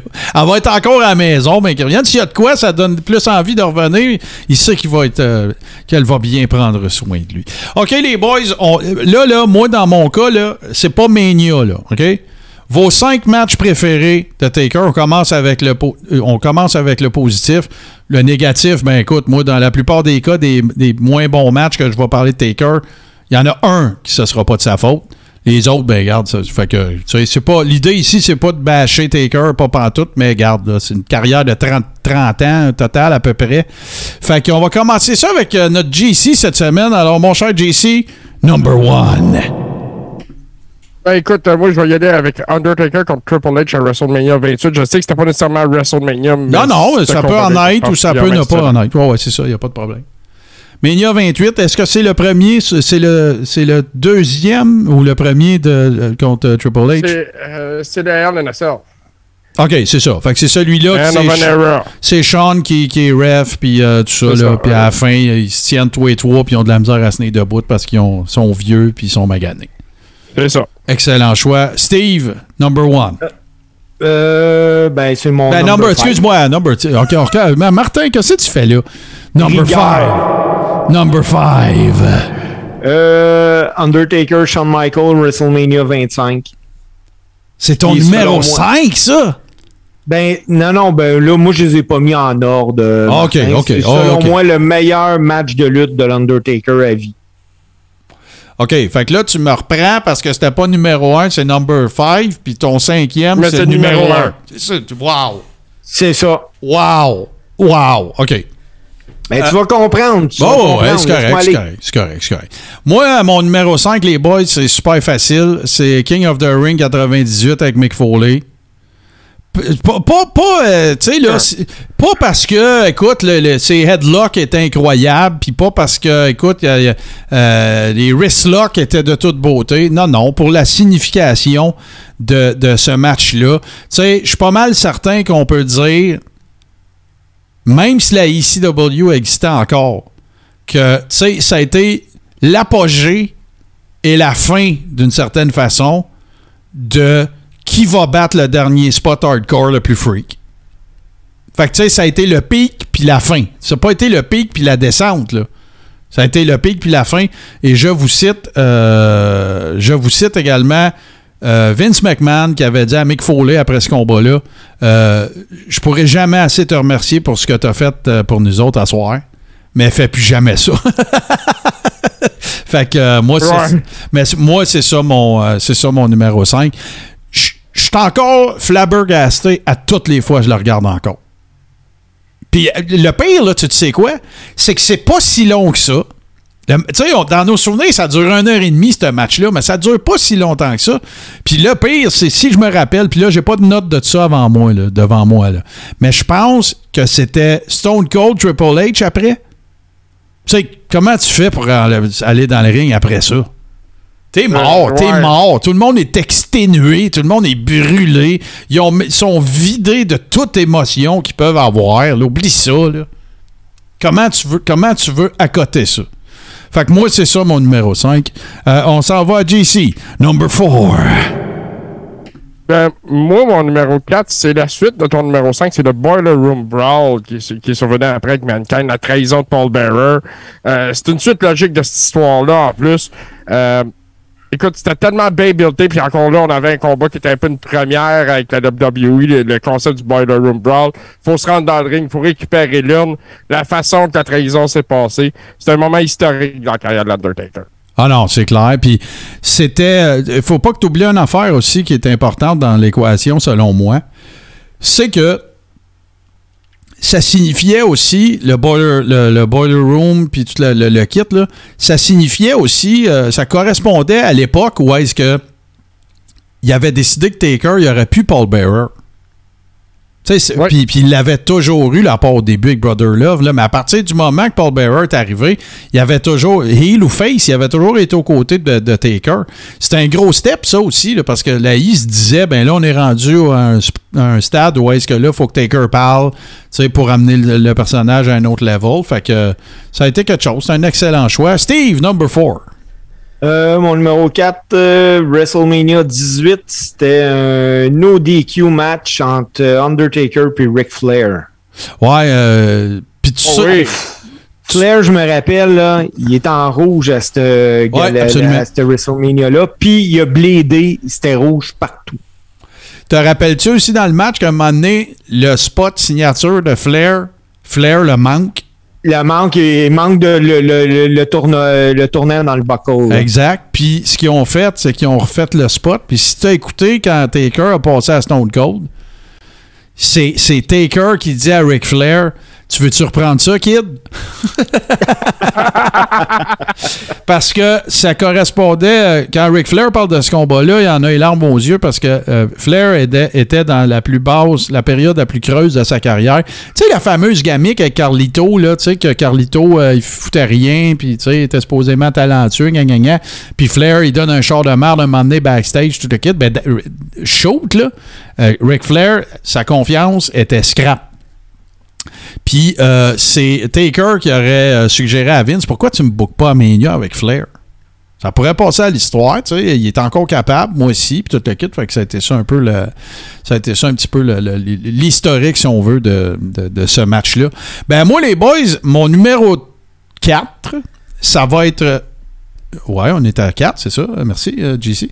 Mon numéro 4, moi, c'est Bad Blood in. Your House, Taker contre euh, Shawn Michaels. C'était le premier match euh, dans, de Hell in a Cell. Ça avait été un match absolument euh, totalement démentiel. On, a- on faisait également euh, la, la- la découverte. C'était la première fois qu'on voyait Hell in a Cell. Hey, Figurez-vous donc que ça fait déjà. euh, J'ai dit quoi? J'ai dit 98. Au 97, ça fait déjà euh, 20, 20 quoi? 25 ans? Ça fait déjà 25 ans que. Hell in a Cell existe. Puis dans notre tête, c'est un concept Et- relativement nouveau. Là. Mais ça avait été un match. Martin, euh, ça c'est c'est un combat qui a mis la table pour Kane. Ben oui, absolument, exactement. Écoute, euh, puis au-delà de ça, ça a été un match complètement démentiel. Puis tu sais, écoute, là, ça te prenait deux workers spéciaux, pareil, pour inaugurer une nouvelle gamique qui était Hell in a Cell. Tu sais, t'as jamais fait ça. C'est pas comme. euh, Tu sais, c'est un peu comme le premier ladder match où, ben, il y en avait eu avant avec Bret Hart, mais tu sais, voyez le style, là. Fait que, euh, non, non, non, moi, ça, euh, je l'ai revu en plus récemment, puis c'est encore très, très impressionnant. Quels deux workers avec une chimie complètement démentielle. Fait que voilà. Et là, ben, on s'en va à notre cher JC pour number 3. Mon numéro 3, j'ai deux combats de la même année contre le même gars, puis deux combats pareils. C'est deux casquettes matchs de 1994 contre Yokozuna. J'ai tellement aimé ces deux combats-là. Euh, le storytelling qui part du Royal Rumble jusqu'au Survivor Series entourant tout ça était merveilleux. Euh, rien à redire là-dessus. Est-ce que c'était les premier premiers? Est-ce que c'était les, les, les C'est- premiers? euh, contre Yokozuna, c'était. euh, Il y, avait, il y en avait eu un en 92 contre Kamala. Ah, oui, OK, OK. Il y en avait eu un en 92 contre Kamala. Euh, J'avais vu ça avait été tapé là, durant un Superstar, quelque chose comme ça. Mais euh, il avait annoncé ça comme un casquette match, mais l'Undertaker avait piné Kamala avant de le rentrer dans le cercueil. À ce moment-là. OK, OK, OK. Euh, on s'en va à Steve, number 3. Hey, mon numéro 3, les gars, là, c'est pas un match qui passe à l'histoire côté lutte, mais dans mon imaginaire, puis tout ça, c'était incroyable. C'est Undertaker contre Undertaker. Ah ouais, ben ouais, ça, Euh, ça avait ben été, ouais. euh, ça avait été euh, quelque chose d'assez spécial, effectivement. Puis euh, la petite histoire veut. En fait, le, le gars qui jouait, là, son nom m'échappe, là, ça, je, je ferai une recherche tantôt, mais le nom du worker m'échappe. C'était un gars qui s'était rendu. euh, euh, qui avait travaillé beaucoup à. euh, voyons, à, promo, à promotion de, de Jim Cornette. Smoky Valley, mais Smoking Valley Wrestling, SMW, mais euh, puis les tatouages avaient été faits à main levée par Jerry Lawler sur ses bras. Euh, ouais, c'est Brian Lee. Brian Lee, c'est ça. Prime Time Brian Lee, c'est ça. Et euh, Brian Lee, d'ailleurs, euh, a, a continué à la I parce qu'il a, fait par- il a fait partie après ça des, des euh, de, euh, Disciples of... Apocalypse. Apocalypse, c'est ça. Euh, fait que voilà, non, c'est effectivement un, un excellent choix. Euh, moi, du côté de mon numéro 3, ben, il est déjà sorti. Moi, c'est le match de. C'est The End of an Era. Euh, écoute, c'est assez. Tu sais, c'était comme la, la, la boucle était parfaitement bouclée avec euh, 25-26. Euh, tu sais, puis toute la, la nostalgie derrière, euh, tu sais, le, le- le- le- salut à la fin. Il y avait des spéculations sur le dernier de Taker. Taker était fucking scrap, là, tu sais, il était fini raide. Il y avait de la misère à se tenir debout. Euh, tu sais, tous les spots, non, tu te serviras pas du sledgehammer. C'était vraiment bien ben ficelé. Puis t'as Shawn Michaels qui sait pas à quel sein se vouer. Puis tout, c'était vraiment, côté storytelling, c'était vraiment toute une feud, tout un angle, puis tout un match. Fait que voilà, c'est mon numéro 3. On continue ça avec euh, notre GC, number 2. Mon numéro 2, là, on s'en va en 1998 à SummerSlam, Highway to Hell contre Stone Cold Steve Austin pour le championnat de la WWF à l'époque. Quel combat, messieurs. Euh, Rafraîchis-moi la mémoire, je l'ai comme pas dans la tête, là. C'était c'est quoi? C'était le point culminant? Il était-tu en American Badass en ce temps-là? Non, non, non, non, non. Il était le. C'était le. Dark Ah, de- Ministry, je oui, pense, oui, oui, oui, ok, ok. Fait que ça devait. On est à l'époque. la là. promotion avec la tune d'ACDC, Highway to Hell. C'était SummerSlam à New York au Madison Square Garden. Le même soir, il y avait The Rock contre Triple H dans un ladder match pour la IC. Tu sais, une grosse soirée de lutte. Ouais, ouais, ouais. Puis c'est pas là aussi que t'as. Euh, C'était-tu euh, Ice Train ou je sais pas trop la tune des CDC, puis tu vois euh, Vince puis euh, euh, Vince puis Shane s'en allaient au ring là parce que il avait essayé de, de je sais pas trop de faire une cérémonie avec Stéphanie puis c'était euh, Stone Cold était venu à sauver puis c'est-tu dans ce temps-là à peu près? C'était tout dans le même storyline parce qu'on Ah, savait c'est pas à ce moment-là que, que Vince McMahon et l'Undertaker étaient dommage pour enlever Stéphanie. Ouais, ouais, c'était It was me all along! Euh, c'est- grosse surprise. Mais c'est ça. euh, le storyline, euh, le combat au Madison Square Garden, cette soirée-là, ce SummerSlam-là, parmi les meilleurs. Excellent. Steve, number two. Euh, mon numéro 2, les boys, là, j'ai juste été chercher dans mes dans ma mémoire à court terme. Puis c'est simplement parce que c'était la première fois que je voyais un match de lutte dans ce style-là. Puis je parle dans, de WrestleMania 36 en 2020, AJ Styles contre l'Undertaker. Ah, c'est sûr que ça avait été spécial. Et, euh, appelons ça. euh, appelons Un ça match les- cinématographique. Voilà. Voilà. Et euh, moi aussi, euh, moi, j'ai- vraiment aimé ça. Puis j'ai vraiment aimé aussi la, le retour des druides, euh, tu sais, là, euh, toute la kit. Ah, il y avait- mais. Il y avait du clin d'œil là-dedans. là. Oui, mais la fameuse scène où est-ce que AJ pense qu'il a gagné, ça, ça a fait un meme viral après, là. Mais tu sais, puis là, il est sur le tracteur, puis tu vois Taker se lever en arrière de lui, c'était malade. C'était vraiment... euh, Ah, vraiment écoute, ce meme-là va nous survivre, Martin. ah ben oui, c'est clair, c'est clair. Euh, allons-y, allons-y. Moi, je- c'est impossible pour moi de pas euh, sélectionner euh, Mania 26, le, le- le rematch Taker contre Shawn Michaels.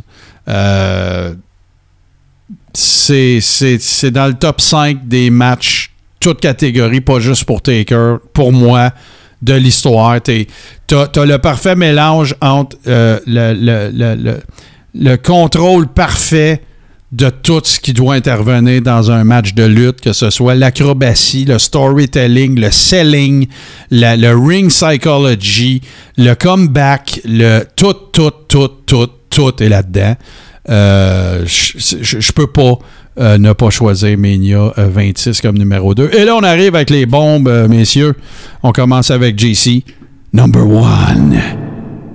Ben, au numéro 1, ben, moi, je vais avec ton numéro 2, qui est WrestleMania 26 contre Shawn Michaels. T'en as parlé. Un mélange parfait des émotions, de l'action, euh, un storytelling, euh, comme on en, voit- on en verra plus, là. C'est des choses qui n'existent pas, ça s'invente pas. Euh, comme disait Enzo, you can't teach that. Non, c'est clair, tu peux pas euh, tu peux pas enseigner ça, tu peux pas euh, c'est, tu, tu peux accumuler ce qu'il faut pour faire ça, mais tu peux pas l'enseigner. Il faut que tu saignes. faut que tu ailles saigner pour, euh, pour être capable de faire ça. On continue avec Steve, number one. Ben, euh, moi, mon numéro un, c'est que j'ai parti avec WrestleMania 25, puis je finissais avec WrestleMania 26. Bon. c'est la street contre la, la carrière. euh, puis Undertaker a dit là, après ce ce match-là, il disait que Shawn Michaels, c'était, disons, un, être humain particulier dans ces années-là, mais qui était le meilleur lutteur avec qui il avait lutté. Ben là, ben, tu gardes, ça va être sans surprise dans ce cas-là, messieurs, que bon, le meilleur pour moi, c'est Mania 25, donc le premier des deux, parce que c'était le premier, parce que euh, c'était la noirceur contre la lumière, parce que Taker arrivait de, sous terre, puis que Sean arrivait des airs. Euh, on est, on euh, à l'apogée aussi du retour de Sean après qu'il avait euh, pris sa retraite, quoi, 6 ans, je pense. T'avais, t'avais pas le même hype parce qu'il n'y en avait pas eu un avant. Fait que tout ce qu'on les a vu faire, on les avait pas vus le faire. Euh, la, fameuse euh, supposée erreur que Sean a faite, le move de trop, puis là, ben, Taker l'attrape, donne le pile driver. Euh, c'est, c'est- ces deux matchs-là, en fait, 25-26, c'est comme un album de Caïn. On dirait que c'est toute la même tune, mais euh, tu sais, ça, ça fait une crise, ça fait une petite bonne sais, C'est ça qui est, c'est ça qui est, c'est ça l'affaire en fait. Fait que, euh, savez-vous ce qu'on va faire? Parce que là, les boys, je regarde l'heure avancée, puis on a Scrap à Mania. On va garder notre top 5 des moins bons pour le prochain show. Parce que ça va faire trop de stock. Puis moi, je, vous le savez, hein, mon moment de- un de mes moments favoris de la semaine, c'est vraiment euh, Scrap à Mania. Fait que c'est ce qu'on va faire. Parce qu'il y a des items, dont un que j'ai vraiment très, très hâte de montrer au monde. Fait que on passe euh, de ce pas, mes chers amis. On se rend euh, à Scrap à Mania avec JC.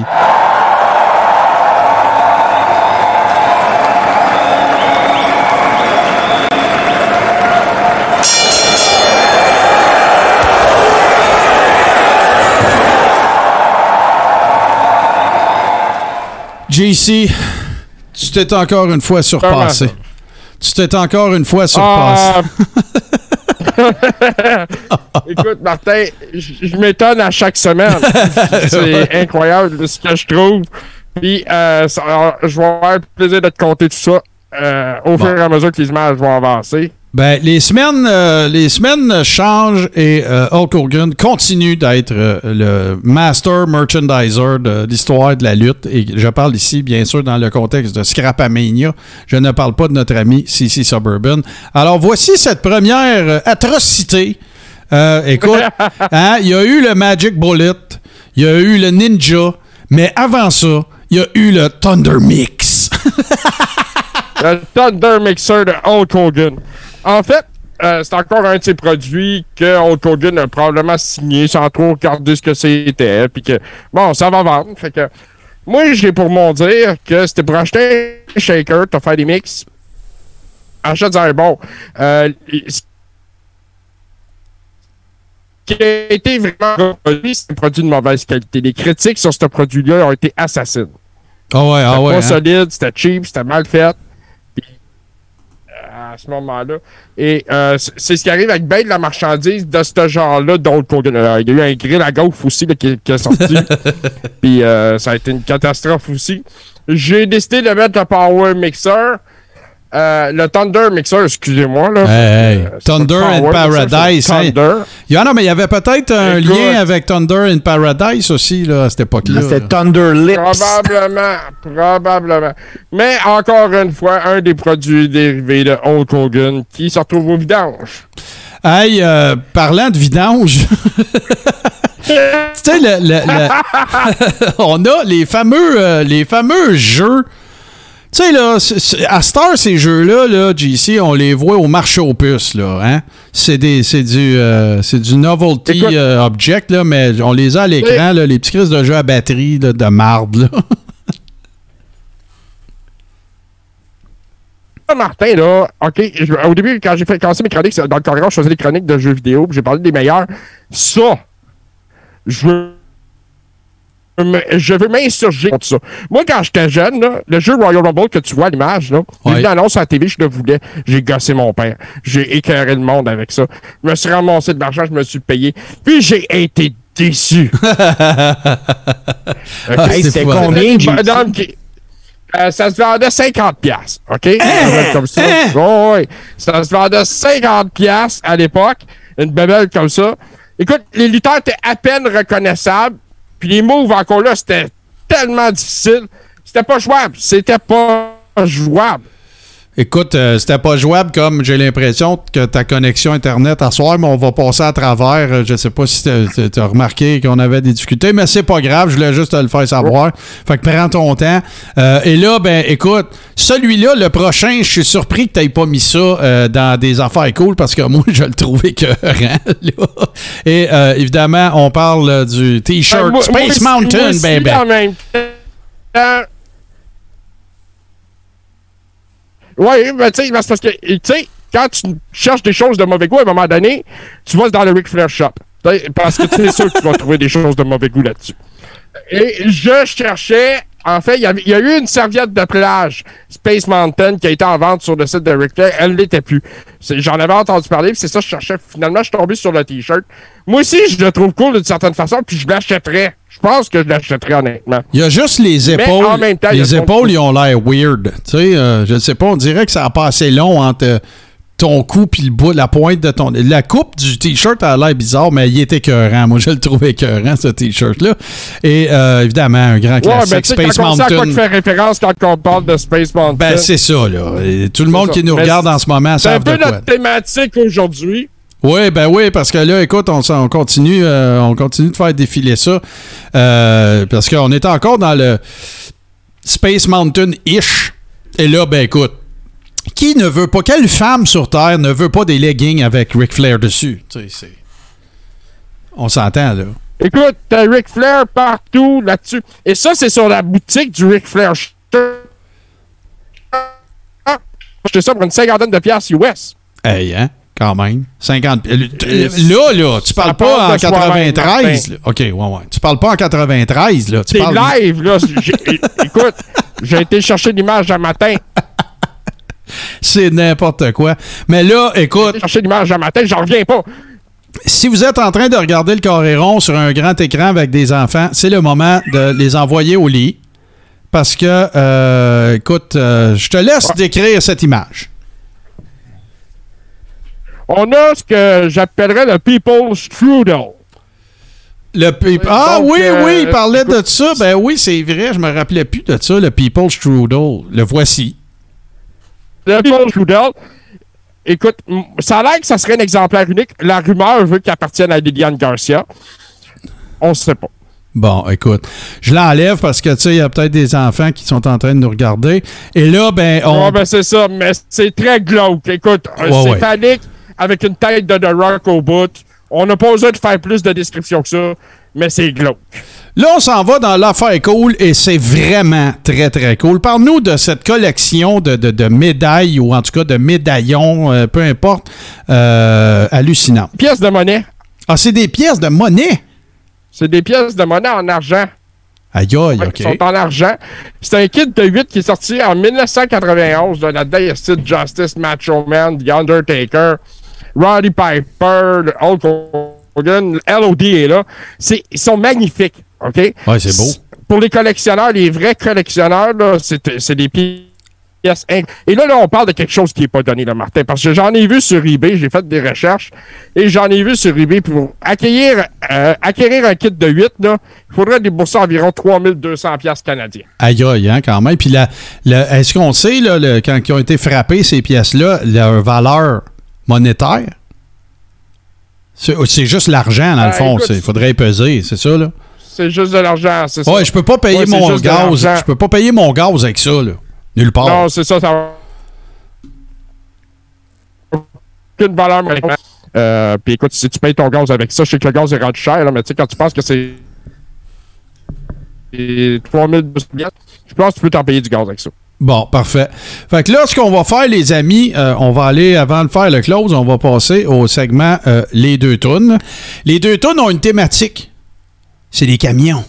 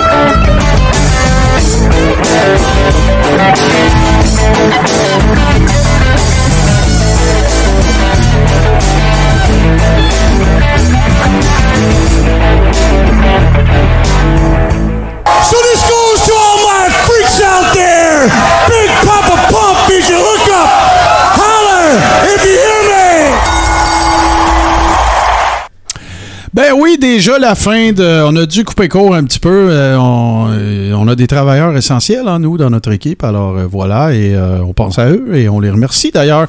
Et parlant de remerciements, ben je commence. j'ai- en fait, on- vous voyez souvent dans les écrans d'attente et tout ça, on remercie nos patrons, mais je m'en voudrais de, de. Je le fais pas aussi régulièrement qu'avant, puis j'ai envie de le faire, de leur dire merci personnellement de faire partie de notre communauté. Et j'y vais par ordre d'ancienneté à part de ça, les boys. Ghislain Comtois, Francis Furoy, Lucas Gouget, Mathieu Tivierge, Steve Bolduc, Anthony Hull.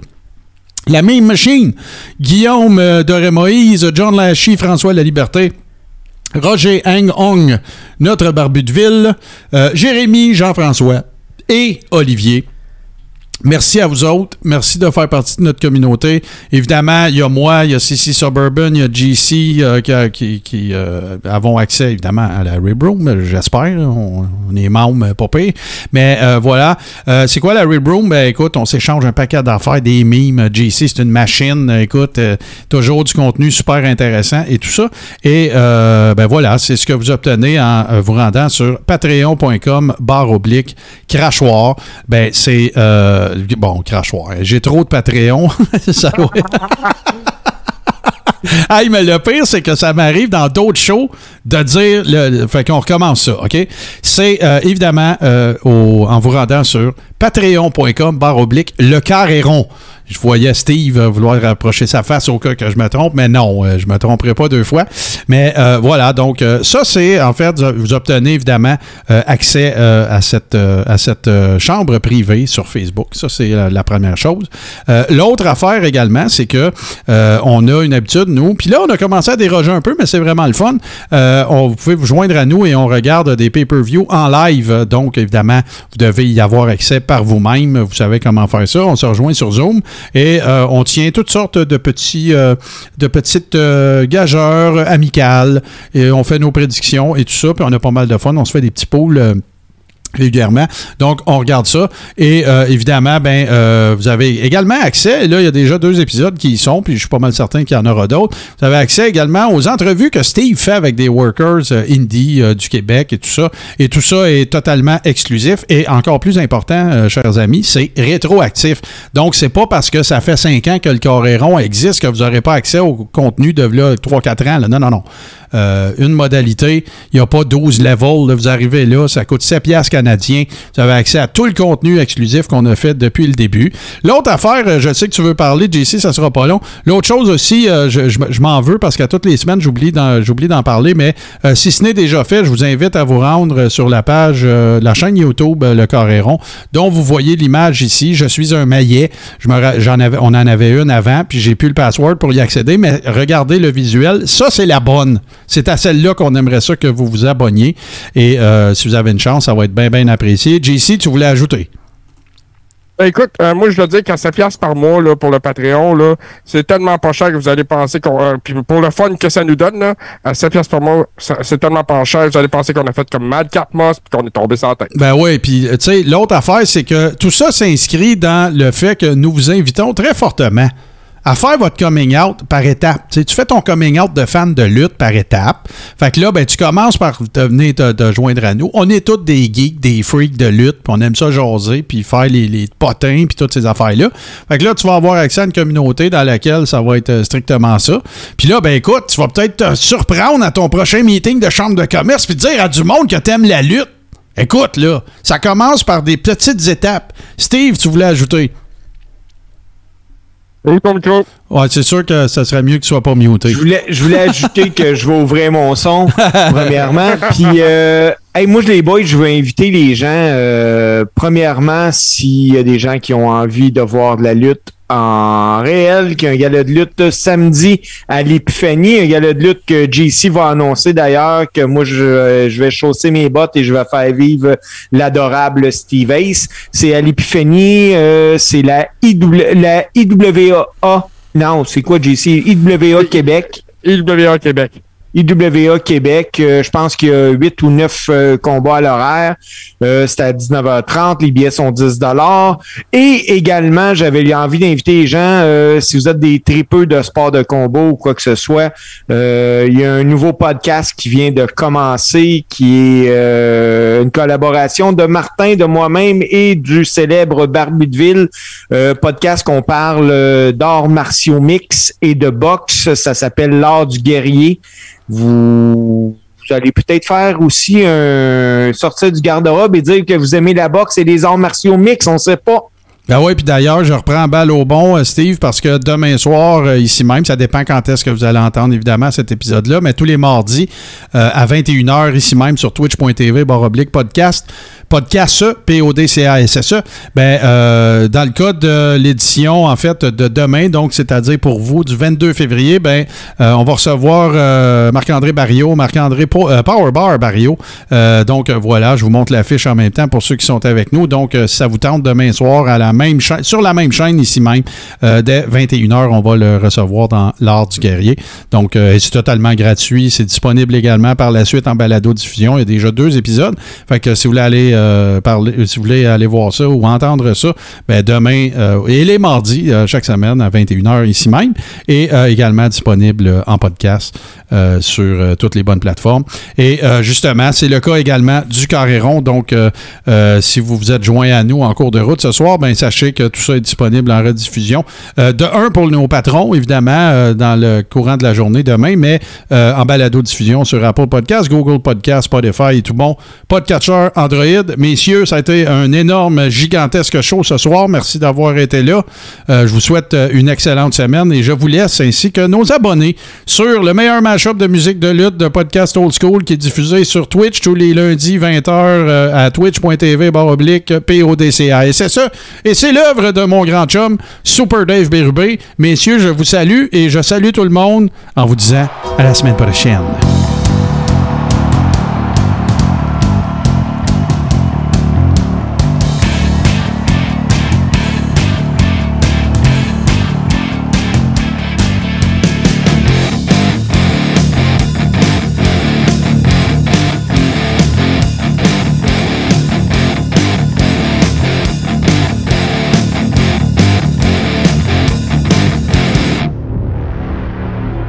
Membre de la famille H2O Web Media.